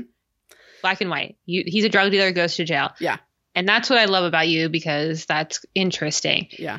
I see it in gray. Right. Of like, what's the crime here? Yep. Is my life better without my dad? Yep.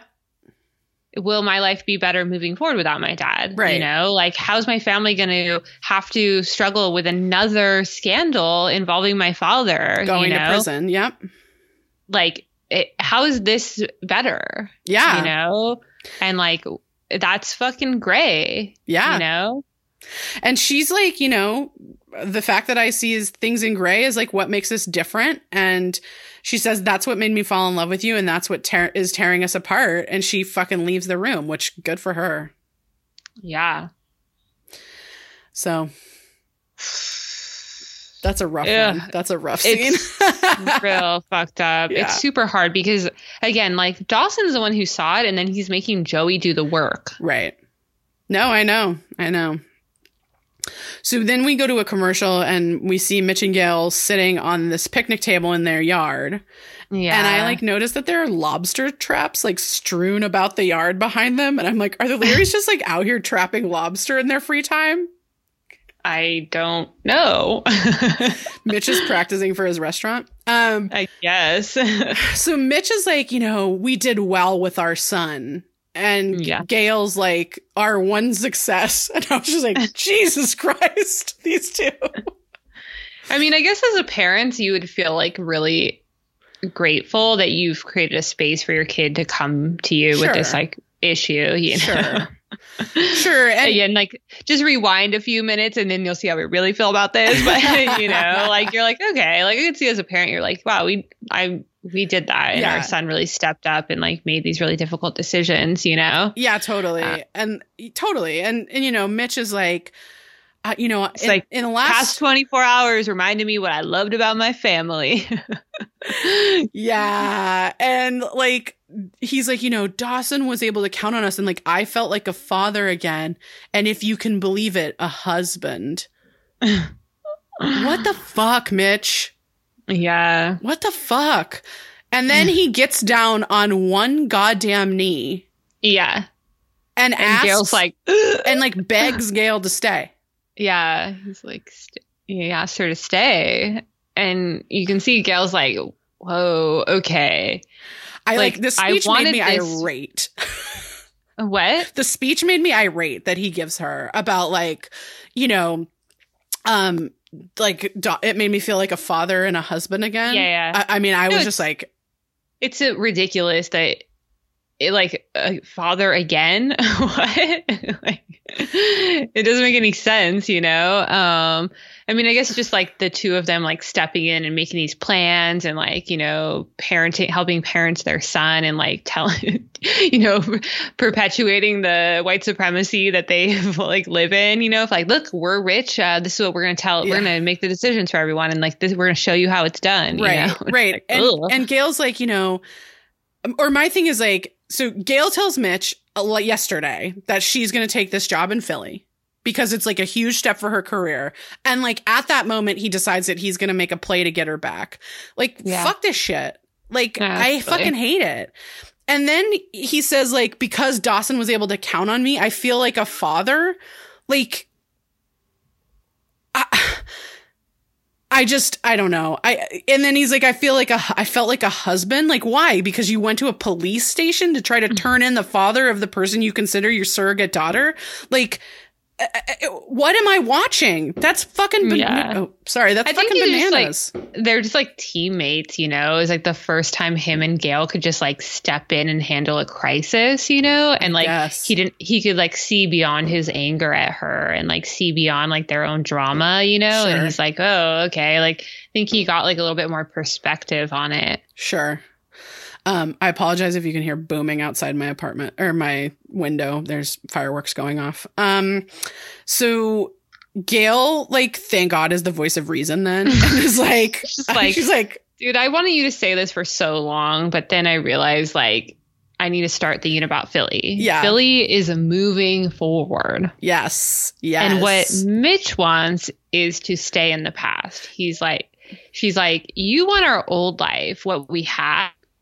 And like that doesn't exist anymore. Right. And Philly is the new path for us. Right. And like, you know, I'm going to go and maybe, you know, someday later we will stumble upon what we lost, but like not right now. It's not happening right now. Yeah. Thank God.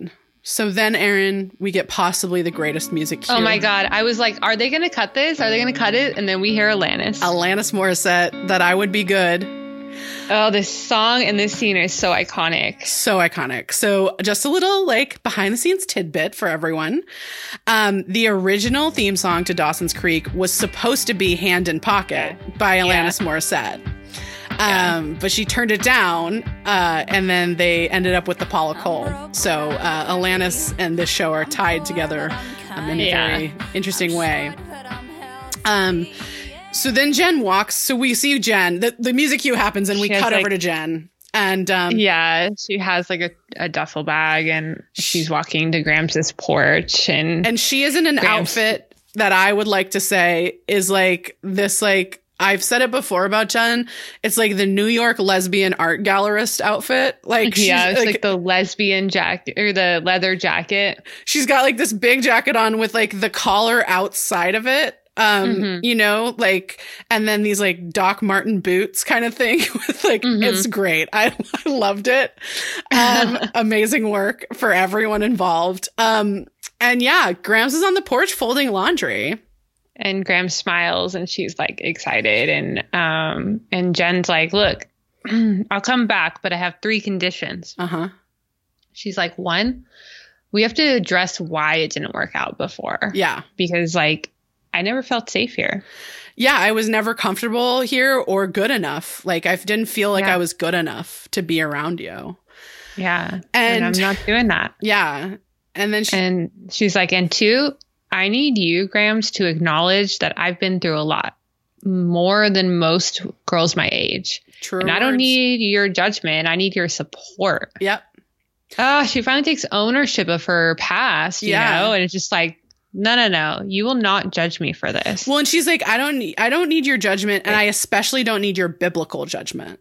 Like, she's like, I don't need any of that. No way. No way. She's like, look, I don't need a legal guardian for support. I can take care of myself. Uh-huh. What I want is a family that can support me, and I don't want to be alone anymore. Yeah, I want us to take care of each other. And right at this moment, the Alanis swells. And the lyric that swells with it is, and I would be loved even when I numb myself. Yeah. And Graham says, neither do I. She doesn't want to be alone anymore either. And they hug. Yeah. And then Graham's just like, what's the third thing? Yeah. And like the camera sort of moves around them to like so that they're on two sides. And then in the center, we see Jack sitting in like a rocking chair with his bag. And I gotta say, it made me cry. Like that right at this point, I started crying. I know, because that song too. That song. Oh my gosh! And Graham's like looks at Jack or looks at Jen and is like, "I've been meaning to clean out your grandfather's room for a while." Yeah, no, it's so interesting because we see the juxtaposition of this chosen family being formed based on, you know, mutual respect and understanding, with also like flat out verbalized ground rules, and then we see this like other chosen family that disintegrated because it was built on like you know, assumptions and you know, an uneven framework. Totally.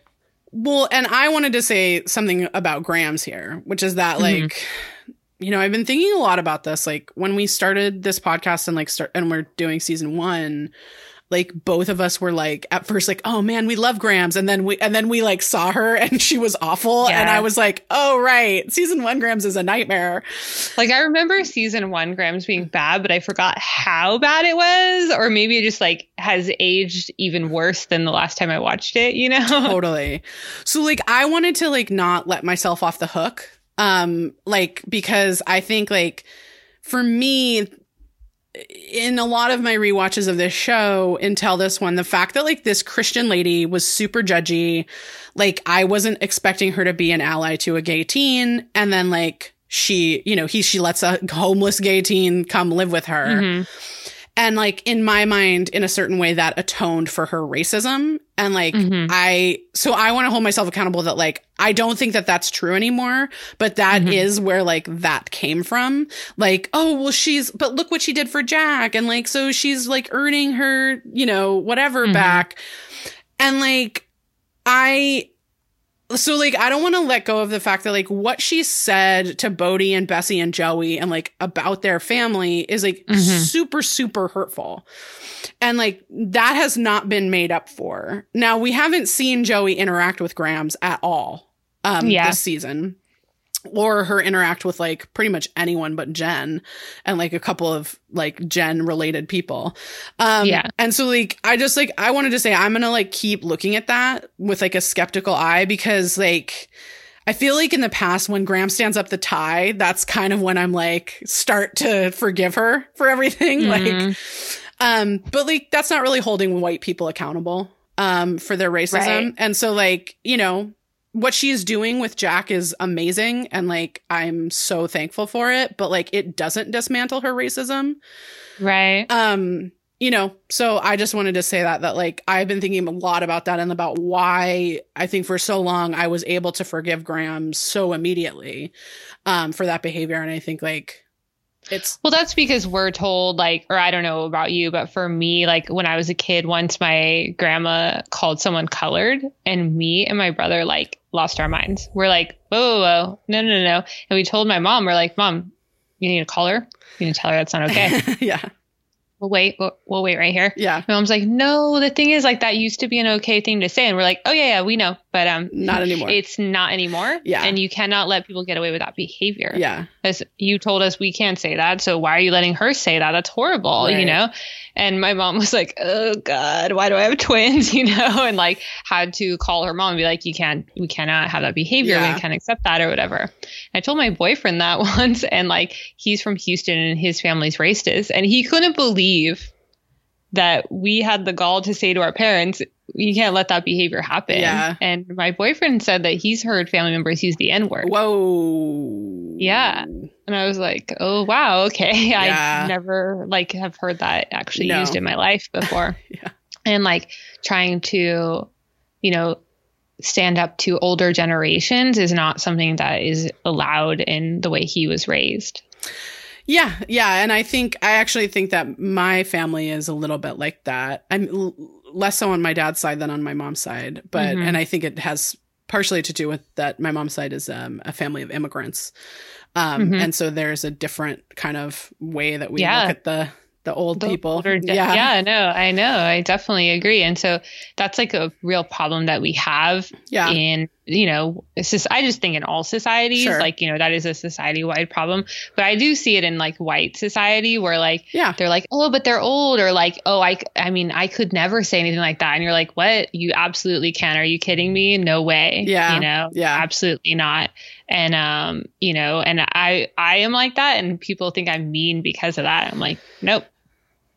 I don't think you're mean. I just, I mean, I like, you know, there's a part of me that's like, I can't imagine saying it to my grandmother, partially because she would have a big dramatic freak out and tell me that I was, you know,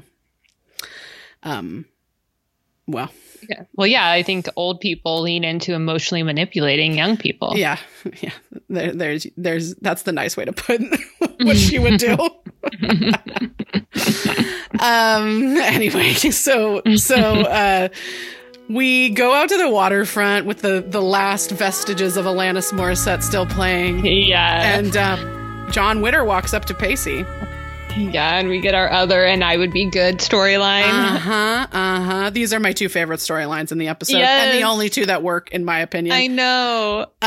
So Pacey's like, "What are you doing here? Like, I do not want to fucking see you." And John's like, "Well, you fucking punched me."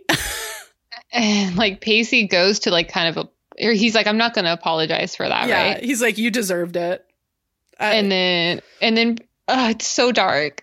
Mr. Witter's like, yeah, you did the right thing. Yeah, good for you for doing it. What the fuck, man? Oh, my God. And we just are reminded of what Pacey has to dismantle within him to not lean into his violence. Yeah, you know? Totally. And, you know, John says that he got a call from Andy, and that like he talked to her for a while. And he's kind of like, you know, she sounded sweet as hell, Pacey. She's very chatty. Yeah, she's very chatty, which is true. And he like apologizes for what he said about Andy. Yeah. Which is, I mean, you know, good on him for apologizing. Yeah, exactly. Yeah. And Andy and Pacey. Because he's like, I knew so little about her. I shouldn't have been saying those things, you know. And then it's through Andy that John realizes that he also knows a little about Pacey. Yeah. And he's like kind of shook at that idea. Yeah. You know? He's like, you know, she filled me in on like what you two had been going through, and like I didn't know about any of it. And then John says that Andy said that Pacey was her hero. And Pacey like lights up. He looks emotional. Like he like lights up, but he's also like, he is holding off tears. Like he is not. He's like, No, this is like the most intimate conversation he's had with his father, and we know he wants that. You know, we saw that in Uncharted Waters. You know, totally. And John like tells Pacey that he called the school, and they're gonna let Pacey make up the finals. And I was just like, man, every once in a while, Pacey gets a privilege of having a dad, like a cop as a dad. I know, exactly. You know, I mean, it's just like okay. And then and also we see how like even Andy is making him feel like a better person even when she's not there. Totally. And we also like, to me, like we also see how so much of like the shit that Pacey deals with is the fact that his dad like not only refuses to help him, but like actively works against him. Yeah. And so like when he helps, it's like he picks up the phone, makes one phone call, and Pacey gets to redo his finals, which like, whatever. That is a privilege. But like, it's like the first time John's ever fucking done anything about that. And then John like apologizes for not being the kind of father that Pacey felt like he could share his story with. Yeah. And that's when Pacey like really wells up, and you can see him trying so hard to like push it down. Like, because he's been told by his father of how like a real man acts, don't show emotion, real men don't cry. And you're like, I don't like your definition of real man, you piece of shit. yeah. And John says like, Andy wanted me to give you something, and he pulls Pacey into a hug. Oh my God. And Pacey like loses it. So did I. I know. 'Cause he's like, I miss her so much. And we just see like the difference between the space that Dawson has with his father and then what Pacey has with his, and it's like we don't see Dawson like cry and be emotional with his dad. I don't know that we've ever seen that, but like there is emotional space there. Like Dawson gets to be insecure, Dawson gets to be sad, Dawson gets to he gets to be all those things with his dad. And like Pacey, this is the first time like they have like a little bit of a hug, and then like John pulls away, and then Pacey just like kind of grabs onto him like, oh my God, I need someone, And I'm just like, man, like, why does it take this for John Witter to like hug and love his son like this? I don't know. I mean, I get it. I mean, I think what the deal is that like Pacey doesn't trust his dad so much. Like it's so far past the point of return that that's where they're at, Oh, totally. And so when, like, and you get the indication that Pacey doesn't even really interact with his parents, so he just like kind of got thrust in a situation that made Pacey erupt in violence, And then that's probably like the most words they've had. Oh, totally, totally. And it's like kind of like how you were saying about Mr. McPhee last episode, like, oh, it must suck to have your kids not like you. Yeah. But Mr. McPhee doesn't give a fuck about that. Yeah. But we find out that John Witter does. Kind of does care that his kids don't like him. Yeah. Yeah. Yeah. And I think like, I just think, my dad was raised by not someone exactly like John Witter, but similar, and was very violent, a very violent person. And I know how much work my dad did to sort of not be a violent person. And so watching this generation where like Pacey is so far from his dad on so much of this, like I just think that's such an interesting, I don't know. I mean, I don't know that I have like a point, but going back to our talk about this being a millennial show, or the first millennial show, like this breaking point where it's like, no, I want kindness and empathy and non-toxic masculinity. And that's not to say that there aren't toxic masculine men in our generation. There absolutely fucking are. But I think like those breaks start to happen. I mean, I think they start to happen with the boomers breaking from their like completely emotionally absent fathers, and then continue down the generational divide. So interesting, sort of an interesting look. So then we go to the Potters. And Mr. Potter is holding a photo of Lily and Joey. And he's sitting on the couch. Joey walks in. Wearing now cargo jeans. Not carpenter jeans, cargo jeans. They are very ugly. Oh, wow. Wow. That was a time. That was a time. And she's like definitely uneasy and she doesn't come like all the way into the room. Yeah. And she looks a little bit of a mess. Like she does not look good. Mike kind of is like, where'd you run off to? I cooked breakfast.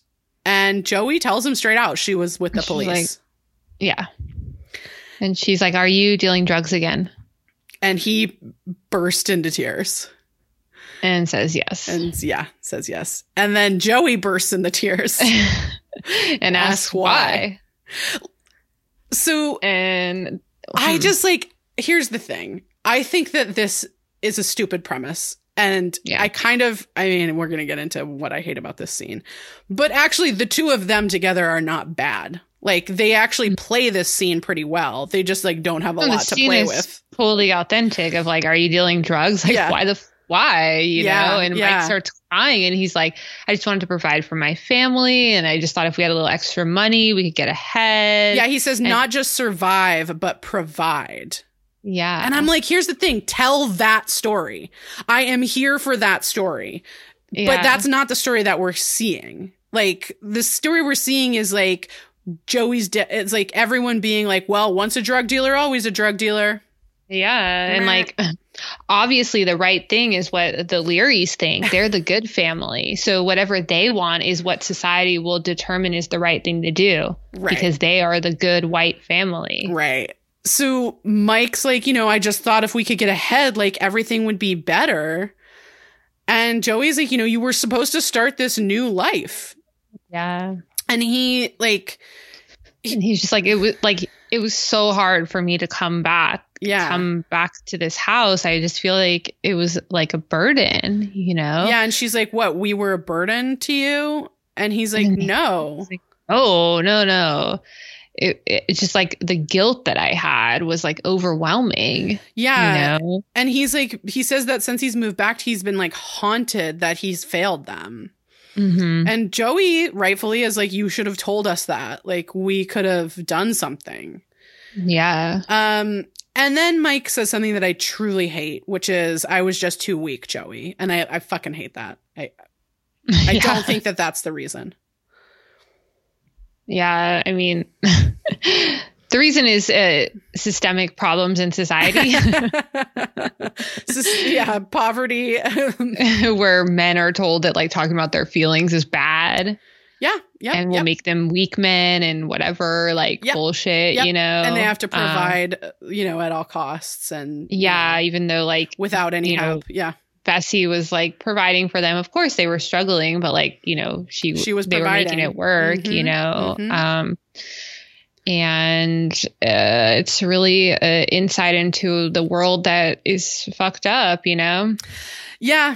Yeah. And, you know, Joey just tells him that, like, we trusted you and you ruined everything that we built, which like was so powerful to me. Like her and Bessie did build all this stuff. And like now the ice house is burned down. Like, because of something he was doing. And like, that's my thing is like, I don't think Mike is necessarily innocent here, but like, this is not how the solution should go. And also this is not how the storytelling should go. You know, obviously like he got involved with something that ended up with them losing an asset of theirs, which like this family can't really afford to lose. And Mike's like, you know, I wish I had died in that fire. And I was just like, man, Jesus, like, I know. Whoa. Okay. Whoa. And then Joey starts bawling. And he's just like, I don't know why I took this road both times, you know?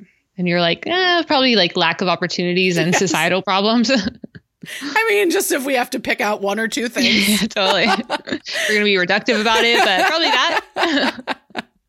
And like Joey, he's like, you know, I'm so sorry. And Joey says, I'm sorry too. And she says, then we get the stupidest scene in Dawson's Creek history, I think. Well, I think there's some that rival it, but it's pretty bad. The stupidest scene in season 2. It is the stupidest scene in season 2. Even stupider than that fucking Psychic Friends episode. And Joey's like, I'm sorry too. And she pulls up her shirt and she's wearing a fucking wire. Yeah, she says, I took care of it for you. I was like, how did you feel in this moment in 1999? I think in 1999, I was like, here, like, oh my God, she's wearing a wire. Like, you know, I was like an upper middle class white kid that lived in, you know, like I never dealt with the police. I mean, I understand what a privilege that is, but I never dealt with the police.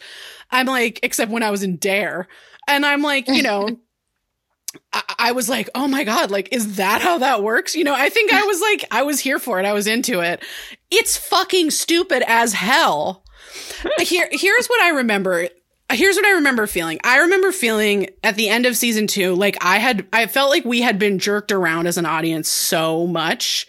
Uh-huh. Like with Dawson and Joey. And like, I remember loving Pacey and Andy, but then like by this episode, they had like, you know, Andy was gone. We don't know what's going to happen. We didn't know if that actress was coming back the next season, you know. And like, and then like, I remember, you know, with Dawson and Joey, it was like Jack is, you know, breaks them up and then Jack turns out to be gay and then like whatever. And then even Jen, like it felt all over the place. And I think it does feel a little all over the place. Yeah. Like sometimes she's okay. And like that's is a little bit how mental illness functions, right? Sometimes you're okay and sometimes you're not. And so, you know, I think by this point I was kind of like ready to go along with whatever was happening. I think I was like so happy that Dawson and Joey were back together and was kind of like, what the fuck? They're just going to break them up again?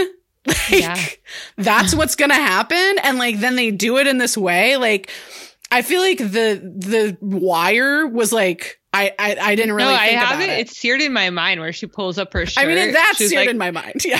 She's like, I'm sorry. And then she's wearing a wire. And I was just, you're like, what?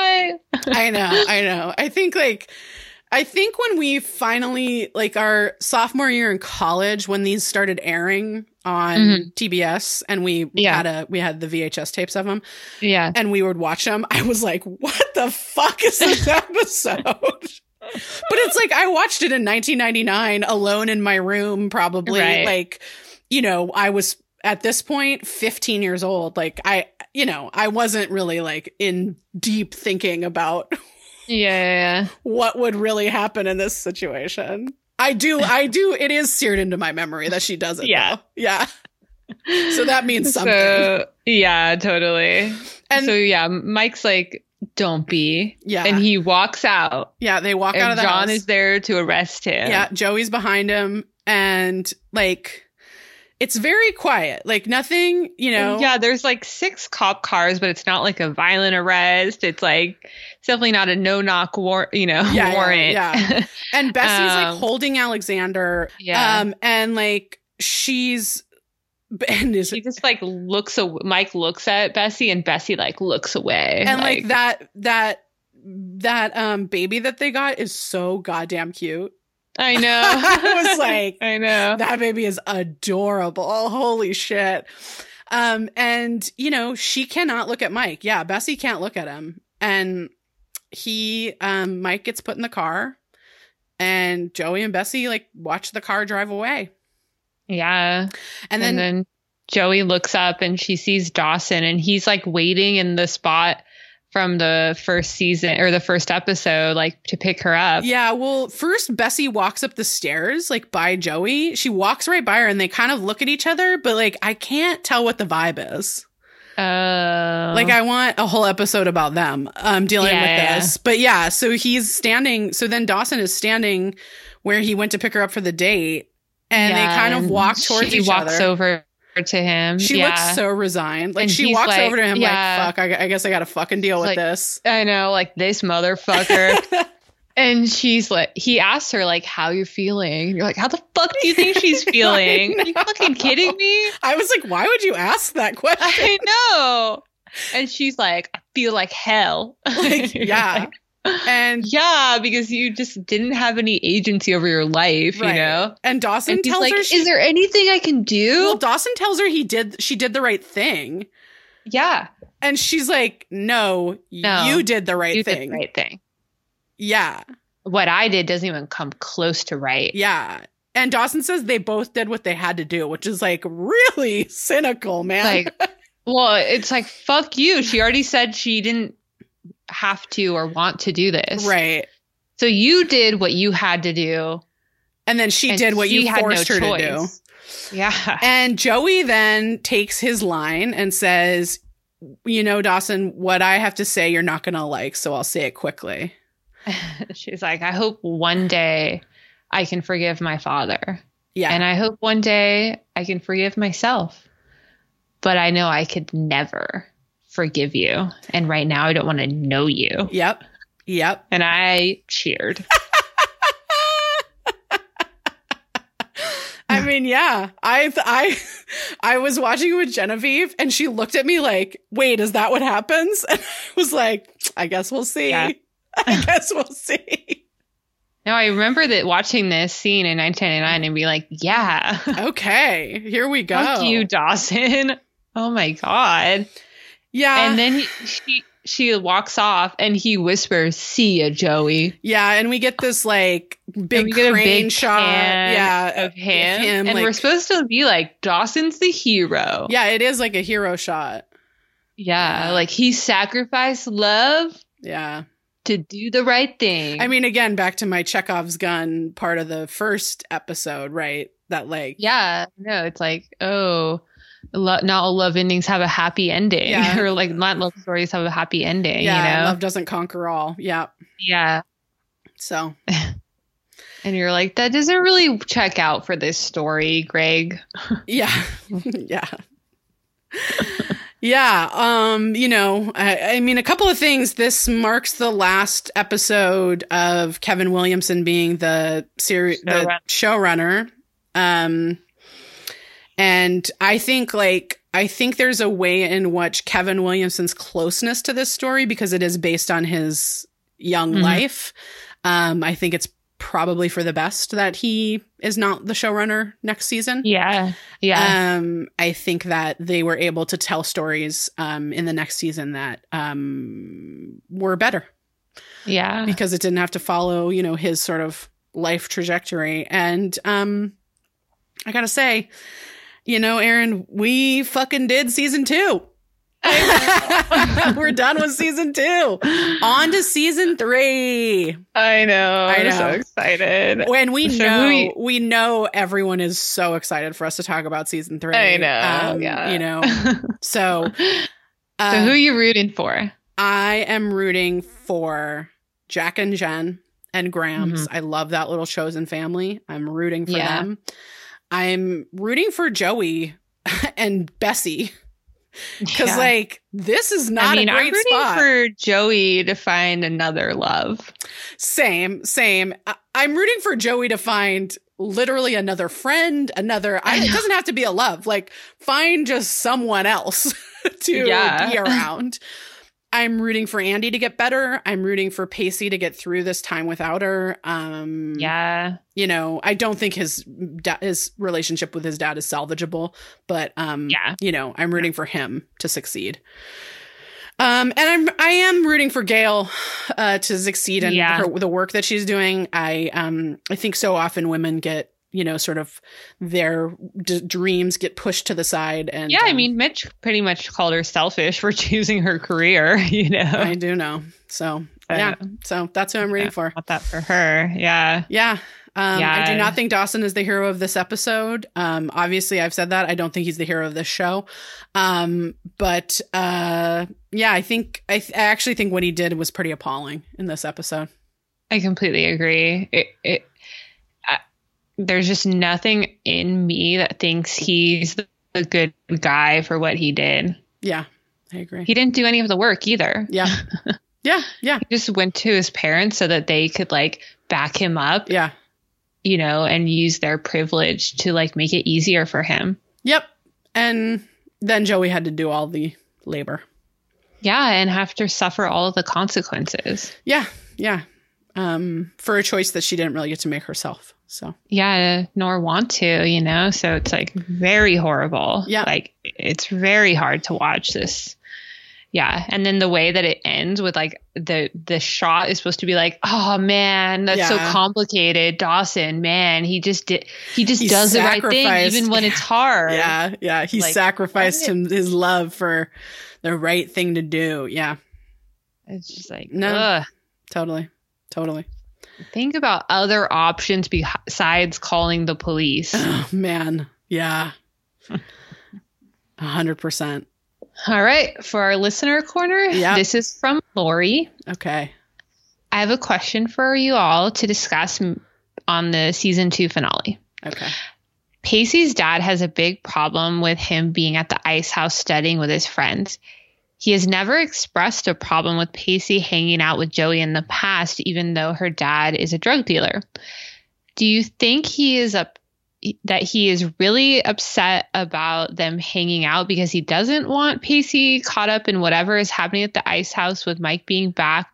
And if that is the case, why doesn't he just tell all the kids to leave?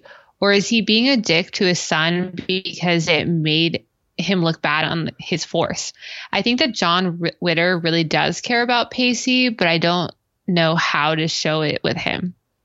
But doesn't know how to show it with him. And it finally comes out at the end of the episode. Yeah, that's an interesting question. I mean, I agree kind of with your assessment that, like, I don't think that John Witter doesn't care about Pacey. Yeah, I mean, I completely agree that you get the impression, and, like, this is maybe giving too much backstory, that, like, John Witter grew up in a toxic environment. Oh, yeah. And then when he's confronted with the fact that he's becoming his father, he tries to not be. Yeah. He doesn't put in the daily work to do that. He right. makes other people confront him with that, you know, and then he tries to correct. Yeah. And so that's what he's doing. And he actually does care what his son thinks about him versus, like, maybe Mr. McPhee, who so far we don't see that, you know? Yeah. And so you do get the idea that he cares about Pacey, and the thing is, he doesn't know how to handle a sensitive son, and Pacey's really sensitive. Right. And so to him, that feels like he just doesn't, that's like a different type of person, of a yeah. man, a different type of a boy. He doesn't know how to handle it, you know? Yeah, it like seems to me like he's the kind of dad that, like, doesn't know how to handle a son that's, like, different from him. Mm-hmm. So, like, you know, Doug Witter, you know, like, is the kind of, as far as we've seen, is the kind of golden boy of this family. And he's followed in his dad's footsteps. He's also a cop, you know, mm-hmm. and I don't know. I mean, my family doesn't have anything as, like stark as this, but you know, I come from a family of mostly scientists, mm-hmm. and one of my uncles, who's an engineer, his son is a musician, and I remember him, like, at first kind of struggling with like, how am I there for my kid, mm-hmm. who's not, like, who doesn't do, like, science like I do. Like, I'm here, I can help if he's, like, you know, needs help with his physics homework. Like, I'm here to help. Yeah. But, like, I don't know how to parent a kid that's really into music. And he, of course, like, learned, and, you know, a lot of times the weird artsy kids in my family get sent to my parents or got sent to my parents to sort of have some help. And then, you know, obviously, like, my uncle, you know, is a great dad. Mm-hmm. But I think there's that divide, right? Like, yeah. I don't know how to parent someone who isn't exactly like me. Yeah. And so I bring down the fucking authoritarian hammer, mm-hmm. Because to change them to be like me. So exactly. It's easier for me to parent them. Exactly. Exactly. And so I think, like, I really like the suggestion that, like, if John Witter gave a shit, he would have told all the kids to leave. Yeah. You know what I mean? Because I think that's really true. I think, like, yeah, he should have told all the kids to leave. And he should have, if he thought it was that dangerous, he should have. I think there's a part of him. I mean, I think what we saw in that scene where Pacey hits him at the end of it, mm-hmm. I think what we saw is that, like, he really cares what his force thinks about him. Yeah. And I think that's probably where it came from, is, like, I don't like the fact that you're here when we come to do this check-in, and I've got, mm-hmm. like, cops with me here, you yeah. know, or possibly could have cops with me here. Like, that's the problem. I don't want yeah. them to see you hanging out with this known felon kind of person. Yeah, like, and it looks bad on me, you know? Yeah, and I think before that, it's like, you know, Joey's dad was in prison. So it's like, who cares if he's hanging out with Joey? Her dad's not in the picture, you know? Yeah, and it just furthers the, like, idea of, like, Pacey being not, like, a traditional widder, you know, or whatever. Like, he's not, like, a following in the police footsteps, you know? And he will be, you know... Yeah, it's like almost like he doesn't want the police force to think that Pacey is going to end up being a criminal. Right. And that, like, if he strays at all from the path that John thinks he should be on, that is what is, you know. Yeah. So every father on this show. Woo! It's a real ride. It really is. Damn. It's a real ride through masculinity in America. It really is. Yeah. And just like, it's hard because the storytelling for, like, even just seeing representation on screen of being a good father, it's very hard to see, you know, because if this story of a John Witter character or even like a Mr. McPhee is very common. Yeah. So if you set the bar at that, then of course, like, it's problematic. I mean, Bodie is by far the best dad that we have seen. Yes. I mean, we don't get to see him. We don't see him being a father really, but you know, he's such a good person. Yeah. He's been the best dad we've seen so far. Yeah. So, So thank you, Lori, for that question. Yeah. Thanks, Lori. And thank you all for listening. We hope y'all are staying safe. Thank you for sticking it out all the way to season 2. We're excited for season 3 coming up. And you can find us on Instagram and Twitter at Dawson's Critique. Please email us your questions or any thoughts you have, dawsonscritique@gmail.com. You can follow my Finsta at erin.hensley. We want to shout out our boy Kilia for making our theme song. You can find him at Go Freaking Crazy on Instagram. Please like us, subscribe, write a review on iTunes, Stitcher, Spotify, wherever you get your podcast.